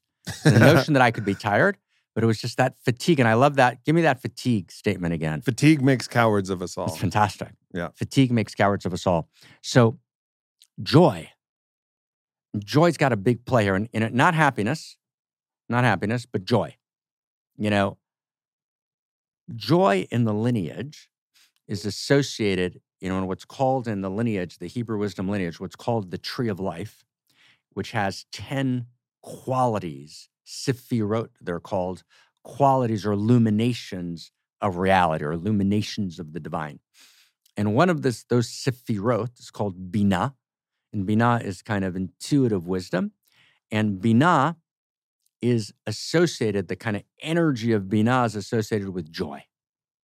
Right? So the Binah is the higher she, the higher Shekhinah, the higher Eros. She's called the higher Eros. There's kind of a lower Shekhinah, a lower she, and a higher she. The higher she's called Binah. She's the the the, the kind of raw Eros of cosmos, and she's joy, right? She's associated Mhm. with joy. So joy is an energy. Now this gets really beautiful. So remember our image that we talked about maybe two hours ago, however, however long we're in here. We talked about an electric cord. Everyone's got the same electric cord. It's your sameness. Then you got the plug at the end of the cord. That's your unique self. It plugs into, as it were, the circuit of reality, and you're filled with energy. Meaning, there's not generic energy, there's unique energy. Mm. That's a very big deal. So Aubrey's energy can only come through his unique self. Now, let's let's now get to joy. So where does joy come from? So Constitution, founding document, America, pledge allegiance to the flag, born in the USA, right? Right? Life, liberty, and the pursuit of happiness. So life, good value. Liberty, I'm all about liberty, right? We're all uh, liberty is really important. Not just freedom from, but freedom for something right? So real freedom. Pursuit of happiness, pursuit of joy is a crock. That one's they got that one wrong. You can't pursue happiness. You can't pursue joy. That is a, a categorical human error. Error, and the entire self-help movement is, you know, is is is about that error. So you don't you don't disambiguate happiness and joy. Well, let's let's for now. I'm going to lump them, right? Right? You just wanted to use the word disambiguate, and I know that, which is, which, which I get that. I, I'm in. I'm in. Yeah. I'm Uh-huh. in. It's worth it, right? Yeah, for sure. Such a fucking good word, isn't it? Uh-huh. Right? Just right. You're right. I'm not splitting. I'm not disambiguating for the moment happiness and joy. I'm using them the way the founders, you know, use them as kind of generally the same thing. Correct. Mhm. Right. For the for the for the for the present. So life, liberty, and the pursuit of happiness. Life, good, liberty, good. Pursuit of happiness is a crock. Why? Because when you pursue happiness, runs in the opposite direction. Just a rule, right? You try and be happy. There's there's a story, right, about a um a, a master whose student says, you know, you told me that you can't pursue happiness. You know, kind of this is a, a loose translation from, you know, Aramaic, Yiddish, Hebrew. And he said, So I always ran away from happiness and, and happiness never came and found me. He said, Well, you were running away, but you were always looking behind you to see if happiness was following. so happiness was confused about which way you were going. Right. right. But, but the point is, you can't pursue happiness. So, so, well, how do you get joy? How do you get happiness? And yes, I'm using them together now for a second. So, so the way you get joy, you get to joy, you get to happiness by pursuing something other than happiness. And as a natural byproduct of that other pursuit, you get joy. Mm-hmm. Okay. So, what's that other thing that you pursue? The other thing you're pursuing, I had an argument with my colleague then, Dennis Prager, right? Dennis and I did a, a conversation, I think, on his show about this. And Dennis said, well, you pursue, you know, ethics and goodness. And as a byproduct of pursuing ethics and goodness, you get joy. No, that's not true. Ethics and goodness are, are good things to pursue, but you will not get joy just as a byproduct of pursuing ethics and joy. You've got to pursue your unique ethics, Mm. your unique self, your unique goodness. In other words, joy is a byproduct of living your unique self. That's a big deal, meaning there can be ups and there can be downs. There's going to be agony and ecstasy. There can be crisis, right? There can be breakdowns and breakthroughs. But when you're in your story, when you're living your story, right? When you're doing that, right? Joy is a byproduct of living your story. It's a byproduct, and your story is your unique self. Joy is a direct byproduct of living your unique self story. Now, that means that if joy is energy, right, because joy is understood in the lineage correctly as being actually a current of energy, you know, in Hebrew it's chiyut, C H I Y U T, chiyut, raw energy, which is similar to chi, right, in the Chinese system, the chi, right, the energy of cosmos. So my joy, my joy, right, is actually a function of my unique self, right? And as I get joy as a byproduct of living my unique self, because that plug at the end of that cord is my unique self. So I plug in my unique self, right? That is my access, my conduit to joy. There's no other conduit to joy. So the precise extent, I mean, it's a directly proportional relationship, right? That I'm not living my unique self. So if someone tells me I don't have energy, I can't, I can't find my joy. I know they're not living their unique self. So then I talk to them not about how to get more energy. I talk to them about their unique self. And we can almost always correlate the two. Okay, if you were doing more of that, so people me do less, so I'll have more energy. No, do more, but do more of your unique self. That's where that's where energy comes from. That's really beautiful. And you correlate it and say you can't take your unique risk. You can't know what your unique risk is unless you're awake. I mean, awake on all levels. You, you got energy. I mean, what what if, if I asked you what your unique risk was, what would it be? That's a very personal question, Mark. That's a very personal question that I don't think I'm quite prepared to answer in public. But it is, if just to say, That is you a personal just- question. I apologize. That's all right. I mean, I'm very transparent here. I mean, I think it's actually the embodiment of the possibility of what my consciousness uniquely can hold. The the frequency that my consciousness can uniquely hold. And and my unique risk is the feeling that I think comes from the same lineage that you're from, which is if you actually step into the full breadth of your aliveness and consciousness, you get fucking nailed and you get the spear and you get the crucifix. And this is what happens if you step into your full aliveness. Yeah. So keep the lights down on the dimmer just, Just a little bit, just enough that you're safe. And I think really it's, and this doesn't mean I'm trying to be fucking Jesus or something. It's just about turning my lights all the way up, all the way up. And I think the unique risk is do I trust to turn my own unique Aubrey light all the way up? Can I crank it to the maximum? yeah. And that's, you know, one aspect of my unique risk. Another is there's certain topics that I'd like to talk about, maybe certain aspects, like, you know, I write, I've shared this, I write erotic fiction. Some part of me kind of wants to share it, but it's like, I don't know. I mean, does that really make sense? You know, and so so there's little other elements of things that I that I kind of want to do that feel risky and edgy. Yeah. And so that so there's a couple different components, but it's a it's a beautiful question and it's an intimate question. Yeah, it's an imminent question. So first off, I, I apologize insincerely right?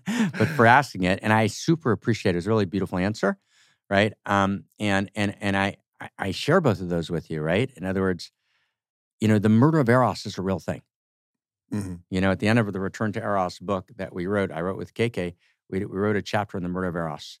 And as I went through, you know, a bunch of years ago, this, you know, this tragedy moment, you know, my response, you know, was to sit with Christina and to write this book, Return to Eros, because I had kind of turned away from Eros in a certain way. I'd done the Success Summit, and I realized I gotta, I've got to go back to she and actually write about her. That's what she wants. So I, I wrote Return to Eros, and at the end, we wrote this very poignant chapter, and poignant for us, anyways, right, about the murder of Eros, right? In other words, there is a, you know, and Reich talks about it. You know, Reich calls it, he wrote a book by this name, Wilhelm Reich. He wrote a book called The Murder of Christ.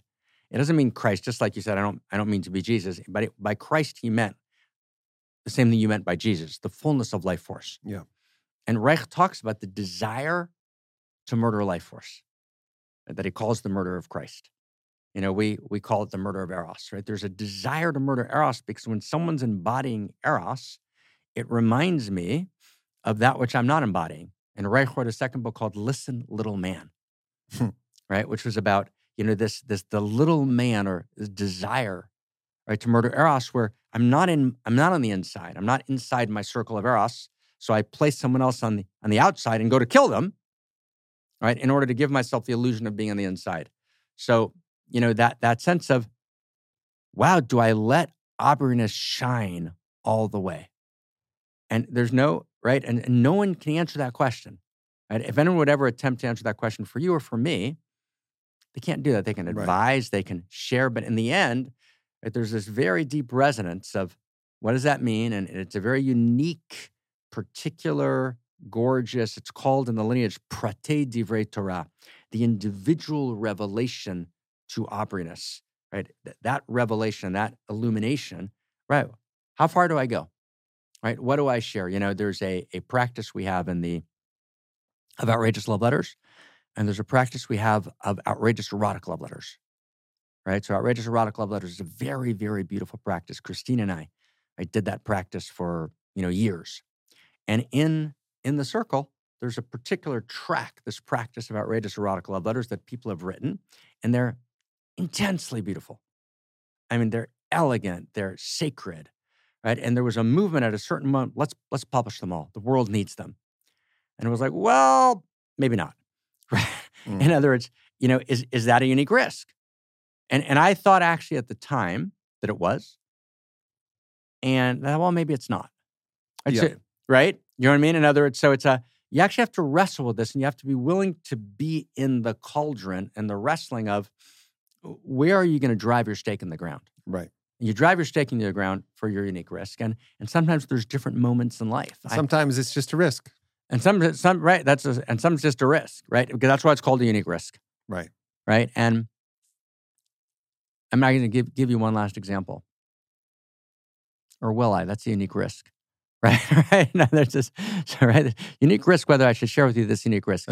Right? So it's, it's back, and I'm I, it's back. I'm I'm I'm living in the Middle East at the time, and someone's coming to Israel, who who wants to be in a relationship, and you know calls me and calls a very close friend of mine, and you know completely appropriate, you know above board, you know all in all the good ways, and something in my body said like ah, like can I trust this person?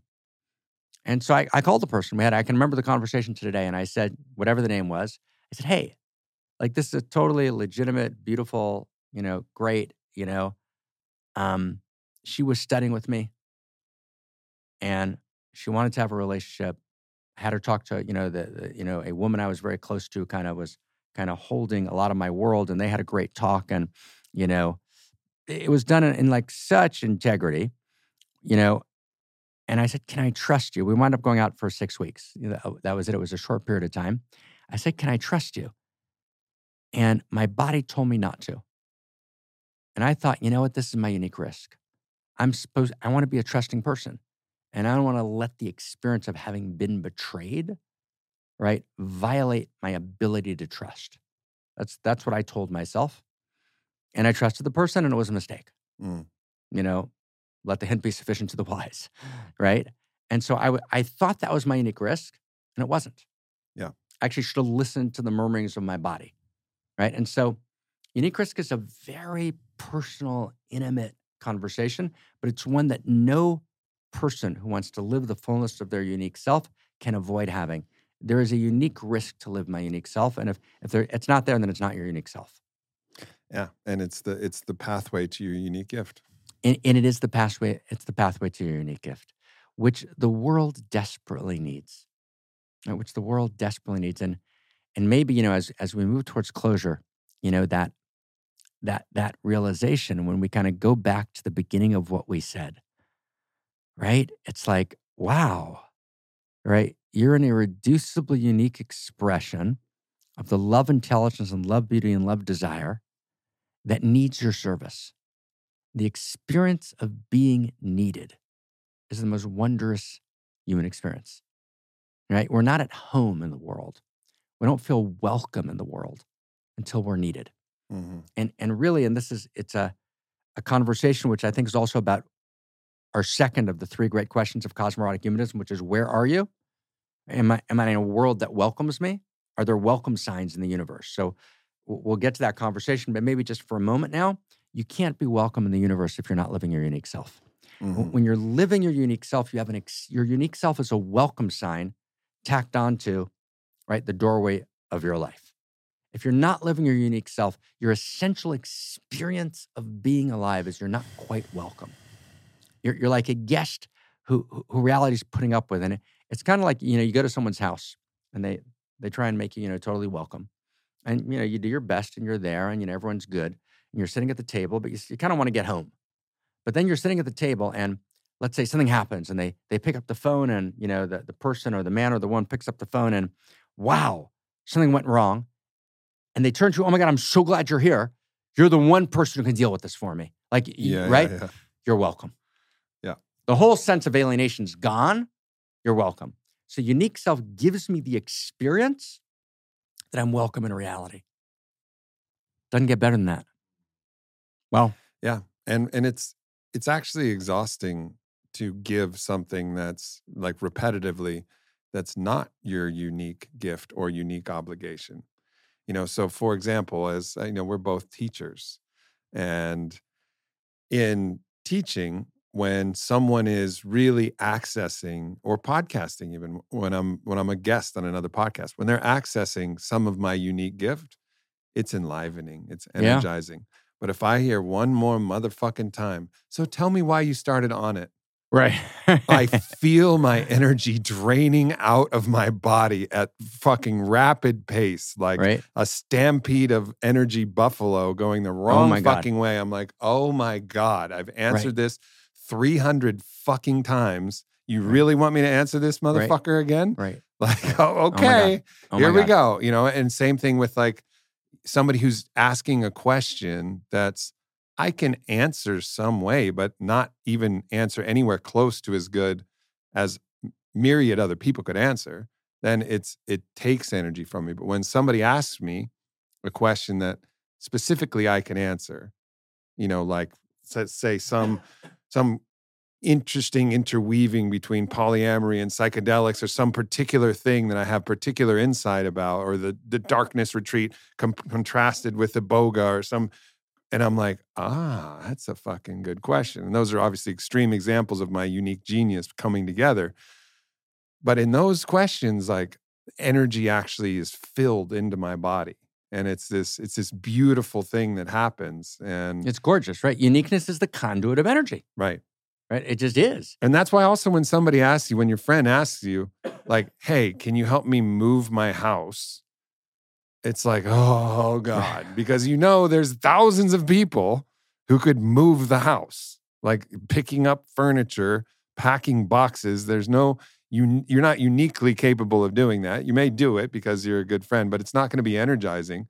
But if they're like, can you walk me through this difficult integration? I'm talking to me personally. Can Yeah, you no, I walk got me it. through this difficult integration process after I had this strange DMT experience? And I'm looking around like, yeah, all right, I'm there. When do you need me? Now? Okay, cool. I'll cancel my shit. I'm there. And I'm, I'm there. actually happy to be there.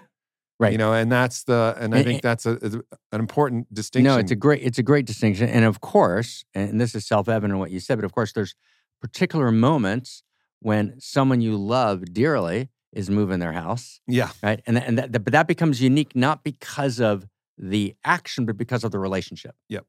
And, and there's one. no, It's, it's gorgeous. There's one last thing that that maybe is worth saying. It's very subtle. It's very beautiful, which is that unique self implies something about the nature of who you are, and and this is connected to kind of where are you in a certain ways and and what do you want but but just this piece of it is key for unique self which is unique self implies that you're intended. It's a very big subtle gorgeous realization that you can actually get in your body that just kind of wakes you up. In other words my uniqueness tells me that i'm not like any other and that actually it took cosmos an enormous amount of effort right through generations of allurement and allurement's a precise language of cosmic intelligence to generate me. And, and there's no one that ever was, is, or will be that's like me other than me, which means, oh, I'm intended. If I buy my wife a gift, and it's kind of the standard gift, doesn't matter how much it costs, it's a standard gift that people buy, or it's an expensive gift. It's a classical expensive gift. It's okay. It's nice. It's, you know, sweet, or she buys it for me, or, or right? But if I get, if I have intention, I, I actually think about it, and I think about who she is and and what she wants, and I, you know, and I I I I, I create it, you know, long in advance, right before her birthday. I don't do it. I do it like for six months. I'm intending it. So the deeper your intention, the more specific the intention, the more unique intention, the more love there is. Mm. That's what a human being is. A human being is is exponentially unique, intended by reality. And the actual experience as a pointing out instruction for actual enlightenment, that's what we mean by the democratization of enlightenment. We can actually access the enlightened experience. So, unique self itself is a pointing out instruction for my own enlightenment. I actually have an experience of reality intending me. It's like, wow, I have an experience of reality choosing me. I have an, I, right? And what we do is we outsource being chosen to one person. So if we if we're Hmm. not chosen by that one person, we're not chosen.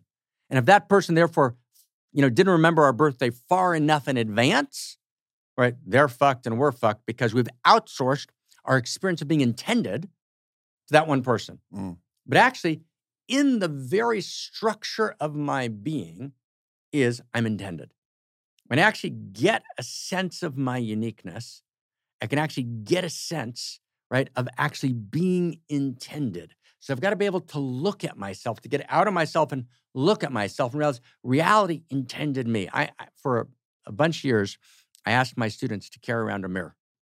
We started it as a bathroom thing. We, we, we, uh, we all did it when we're in the airport. You're in the airport, you go into the bathroom. And I know there's lots of things people can do in bathrooms on planes, but this was a different one, right? Which was not that much. It's fucking cramped in there. I don't know it's what cramped, people right? are doing. There's some limits, right? Yeah. Right. But but you know, so I would say to people, and, and the, the the way I got to this, the way I got to this this teaching instruction was it happened to me by accident once. As I go into the the airport bathroom, and I look in the mirror for a second, I'm like, wow, who's that? Now that doesn't happen in your mirror at home because it's ordinary. You're so used to your mirror at home that there's really you're just part of your day. But sometimes you go into a different mirror you've never seen, and you look and you say, who's that person? And you get this sense of like, wow, who is that? And you can actually see yourself in third person. When you can see yourself in third person, you can actually perceive yourself. You have a sense of perception of self. You can't get it any other way, which is why self love comes that way. And you can't do self love by looking at yourself. You can only do self love by actually doing a practice, which actually lets you look at yourself in third person, right? There's another mirror, you know, e- y- really yoga. And when I say yoga, like exercise, actually. And I stumbled upon it in my own journeys. One day I was on a particularly, particularly thick dose of psilocybin mushrooms. And I went to the mirror and I was just going to wash my hands after going to the bathroom or something. And I started looking at myself. And I had that experience, as you've described in the unique self experience, of seeing myself through God's eyes as me through me, Right. and seeing seeing myself looking back, and it was like this really potent experience where I saw all my animality, of course, all the hairs that were bristling out of my body, but also all the light that was pouring through every cell of my being. And I stayed there for a while, and a little smile crept on my face. And I was like, hey, there you are. There you are. There you are, That's it. Aubrey. That's there exactly you it. are. That's exactly it, right? Yep. So it literally, that's exactly exactly that experience. So you actually you're in the bathroom of the plane, right? And you look in the mirror, you're like, wow, who is that? And you get to fall in love with that person. Mm. That's called self-love. Mhm. That's actually what self-love is. I mean, the way I do it, you know, um, you know, and again, just her grace, you know, practices new yogas emerge spontaneously is I was working with a, a dear friend of mine, right? You know, student and friend who I've worked with for, we've worked together for 10 years, and just self love wasn't working. So what we did is we said, let's put a baby, you know, between us on the floor. You know, let's put the baby in a nice place on the floor, kind of nice and, you know, cushy carpets. The baby's comfortable. And I said, okay, whether that baby lives or dies depends on you. Whoa, depends on me whether that baby lives or dies? Yep. If you love that baby, that baby lives. So I asked her, okay, is that baby alive? Yes. Why is that baby alive? "Well, that baby's alive because because I'm loving that baby. Okay, six months old, a year old. That baby alive? Yes. Why is that baby alive? Because I'm loving that baby. And we went through, you know, maybe we must have done it 20 times. Is that baby alive? Yes. Why? You're I'm loving that baby. That baby only lives. I said, I'm the Lord of hosts. I decree that baby only lives if you love that baby. So we went through all the years until we got to her age. And her age was, let's say, 57. I said, okay, now we're at 57. Is that baby alive or dead? Baby's alive. Why is that baby alive? I'm loving that baby. Okay, that baby's name is her name. So the first time, right, she had this like beautiful, stunning, her whole just came alive and had a direct, clear experience. And Kyle and I just actually did this practice actually as, as we were chatting. And it's fantastic, gorgeous practice because you can't love yourself just by going inside. Yeah. Right? Because you, can't find yourself inside. If I want to access Aubrey-ness, oh, Aubrey, taste of Aubrey, good. We talked about this the other day. But I can't access myself. So I've got to see myself in third person, which is what happened to you in the journey. Yep. So I actually look at myself and I say, wow, reality intended this. Wow. Right? I, I didn't decide where to be born. I didn't decide how to be born. I didn't decide to who to be born. I didn't decide when to be born. I didn't decide with what capacities to be born. I'm being lived by this larger thing. Reality intended me. I belong here. I'm welcome. Reality chose me. And, and then you get to reality needs me. Right? Right? That's that's the experience of unique self. It's the source of joy. It's the source of, of human dignity. And, and it's actually our true nature. And maybe 10 second break. I'm just gonna get something I'm going to do. Aubrey, I, I grabbed as I walked out, you know, this poem, which um, I love by Walt Whitman. And the crazy thing is that everyone everyone thinks people say people always send it to me about it's this is a unique self poem, but it's exactly not. Right, and, and and maybe this is a great place to close on why isn't it? So this is a gorgeous Walt Whitman called "O Me, O Life," and do you remember that movie? What was it called? It's a great movie, The Dead Poet Society. Mhm. So this was kind of core in the Dead Poet Society, where we're ostensibly Robin Williams, we talked about in the beginning. So it's good that we're talking about him at the end. We started with the Robin Williams, we're ending with the Robin Williams. There's actually a text in the Book of Creation, uh, 2,200 years old, which says that a great conversation, not with intention, but but just the nature of things. Sofan na'utz b'tchilatanu, tchilatan na'utz b'sofan. The beginning is in the end, and the end is the beginning. Hmm. Right, so the demarcating characteristic of a holy conversation is that somehow Weaves together. weaves together, you know, in the beginning and the end. So, so that, I'm, that's actually what just happened, quite literally. So, so it's Robin Williams, right, is doing this poem actually in Dead Poet Society, but it's a great Whitman poem where he reads, you know, O me, O life, of the questions of these recurring, of the endless trains of the faithless, of cities filled with the foolish, right, of myself forever reproaching myself, for who more foolish than I and who more faithless and of eyes that vainly crave the light of the objects mean, of the struggles ever renewed, of the poor results of all, of the plotting and sordid crowds I see around me, of the empty and useless years, of the rest with the rest of me entwined. The question, O me, so sad recurring, what good amid, amid these, O me, O life? And his response is, that you are here, that life exists in identity, that the powerful play goes on, and you may contribute a verse. So, on the one hand, it's really beautiful. Mm. And it, it is, he's intuiting a unique self consciousness that you may contribute a verse. But here's the thing, and that's where we were so precise in our first dialogue. What, what Whitman is saying is, even though it's sorted crowds, and even though it may be over when it's over, and even though it might be a tale told by an idiot full of sounds and fury, fury signifying nothing, okay, but you have an experience of contributing in a verse. That's not what unique self is saying. Unique self is saying, no, the world is overflowing with meaning. And it's all significant. You've actually realized I'm not, this is that you may contribute a verse is written to the separate self. Mm-hmm. The separate self is trying to wrest meaning. That, that's not what unique self is. Unique self is the world's filled with meaning. You're actually part of the seamless code of the universe. You're part of the field of consciousness, which is the field of desire, which is the field of value, which is the field of meaning. And you're contributing a verse not absently, but as an expression of a cosmos overflowing with meaning. So you're not just contributing a verse, you're contributing a verse to the cosmic scroll. It's not the same. It's not a random verse. It's not an existential claim for meaning. And what Robin Williams does beautifully, it's a great movie. What he says to the kids is in the movie, and, and he uses the Whitman poem in that context, he says, in the beginning of the movie, he brings them to see the pictures of the old students who used to be there, who were young in their age. And he says, Listen to the whispers. Can you hear them? Can you hear them? It's a very beautiful scene. Yes, but now they're just fertilizing the grass. There's nothing left of them. So, what should you do? He brings out the Whitman poem, at least contribute a verse. It's exactly not unique self. Unique self means reality is filled with meaning. You're part of the filled, you're part of the field of meaning, and we need your unique verse, right? As your unique letter in the Torah, right? Your unique verse in the cosmic scroll. Unique self. So Christian raised a good question that we thought we would circle back here. And yeah, totally. Because I think it's important. The question being, well, f- what if I don't feel like I have a unique self? Right.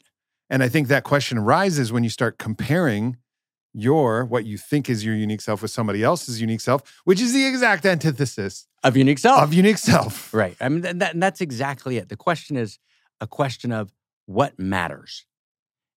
You know, there's a there's a text in the lineage from Tractate Pesachim. That's the name of this tome in page I think 50a, which tells the story of a near-death experience. It's an early near-death experience, and so the person comes back and they say, "What did you see?" And he says, "Olam hafuch ra'iti." I saw a world turned upside down, meaning that which we think matters actually is irrelevant the great speech, the big public thing, and all of these seemingly innocuous and private moments are actually of unimaginable value.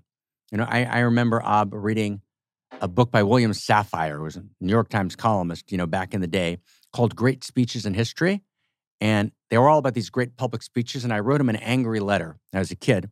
I said, Why do you think the great speeches in history happen in public? They happen maybe at four in the morning between a person and their partner. They happen, you know, in a business. Yeah. They happen, right? They happen all over the place. So our sense that that which is public, that which is famous, that which is witnessed, which is kind of an early Instagram consciousness, Yeah, Right, yeah. right, Well said. right, right, right. That's actually a devaluation of unique self. It's exactly the opposite of unique self, as you said so beautifully, so correctly. Actually, my uniqueness shows up in two ways. First off, in my being. My unique self is not just my public unique gift to someone, it's in the way I uniquely show up in reality. That's not my unique becoming. It's not evolution moving through me to do something. It's my very beingness. When it's actually authentic, it's clarified, it's really me, there's great joy.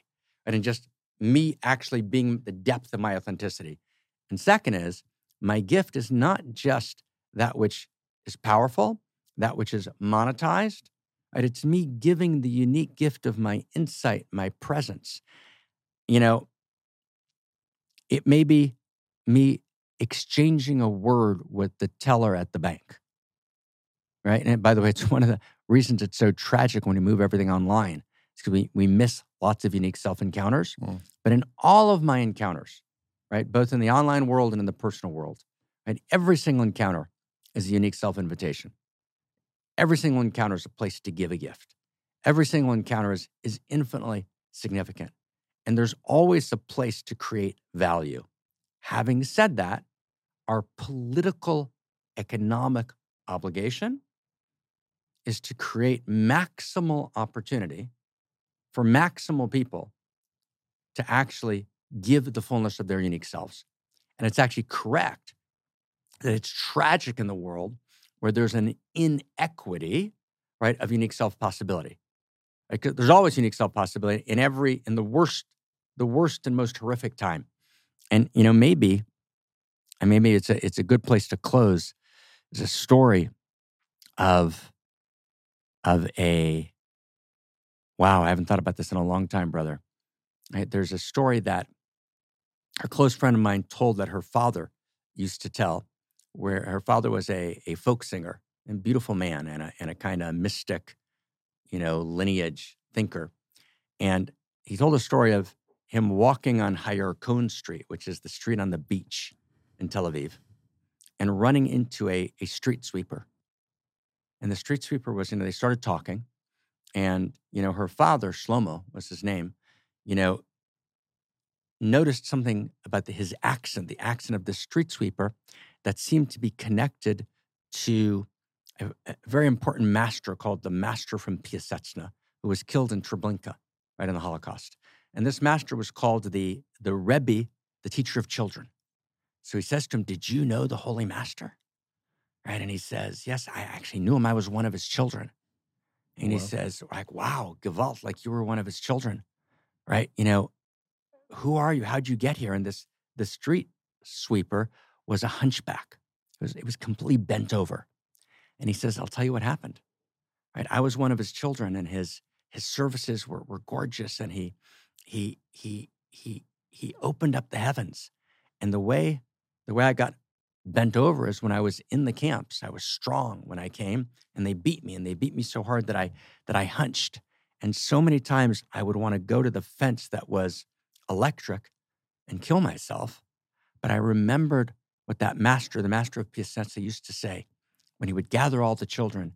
He would say, "The beste Sache in the Welt, the one thing that you can always do, no matter what's happening, is to emetz and a tova, is to do a favor for someone." So here I was, I was bent over, right in the camp. Right? I was I was completely hunched back and disfigured, but because I was bent over, I could listen to anyone. Mm. And so I would walk around and I would just listen to people. And they would tell me their stories and their suffering. And I would listen. And that's how I survived. Like, wow. Right. And the, the, the words of the Piaseczna, no matter where you are, the best Zach in the Welt, the most beautiful thing you can do is to a tova, is to do someone a favor. And that's always possible, no matter where I am, no matter what's happening. I can always be in that car in Utah, right? And, and receive someone. That's unique self right there. There it is. Amen. Amen. Cha. Hallelujah. Hallelujah. What a joy, brother. What a joy. Yay. Been an amazing week. Amazing week. Oh my God. Thank you, everybody, for tuning into these dialogues. Many more to come. We love you. Cha. Bye bye.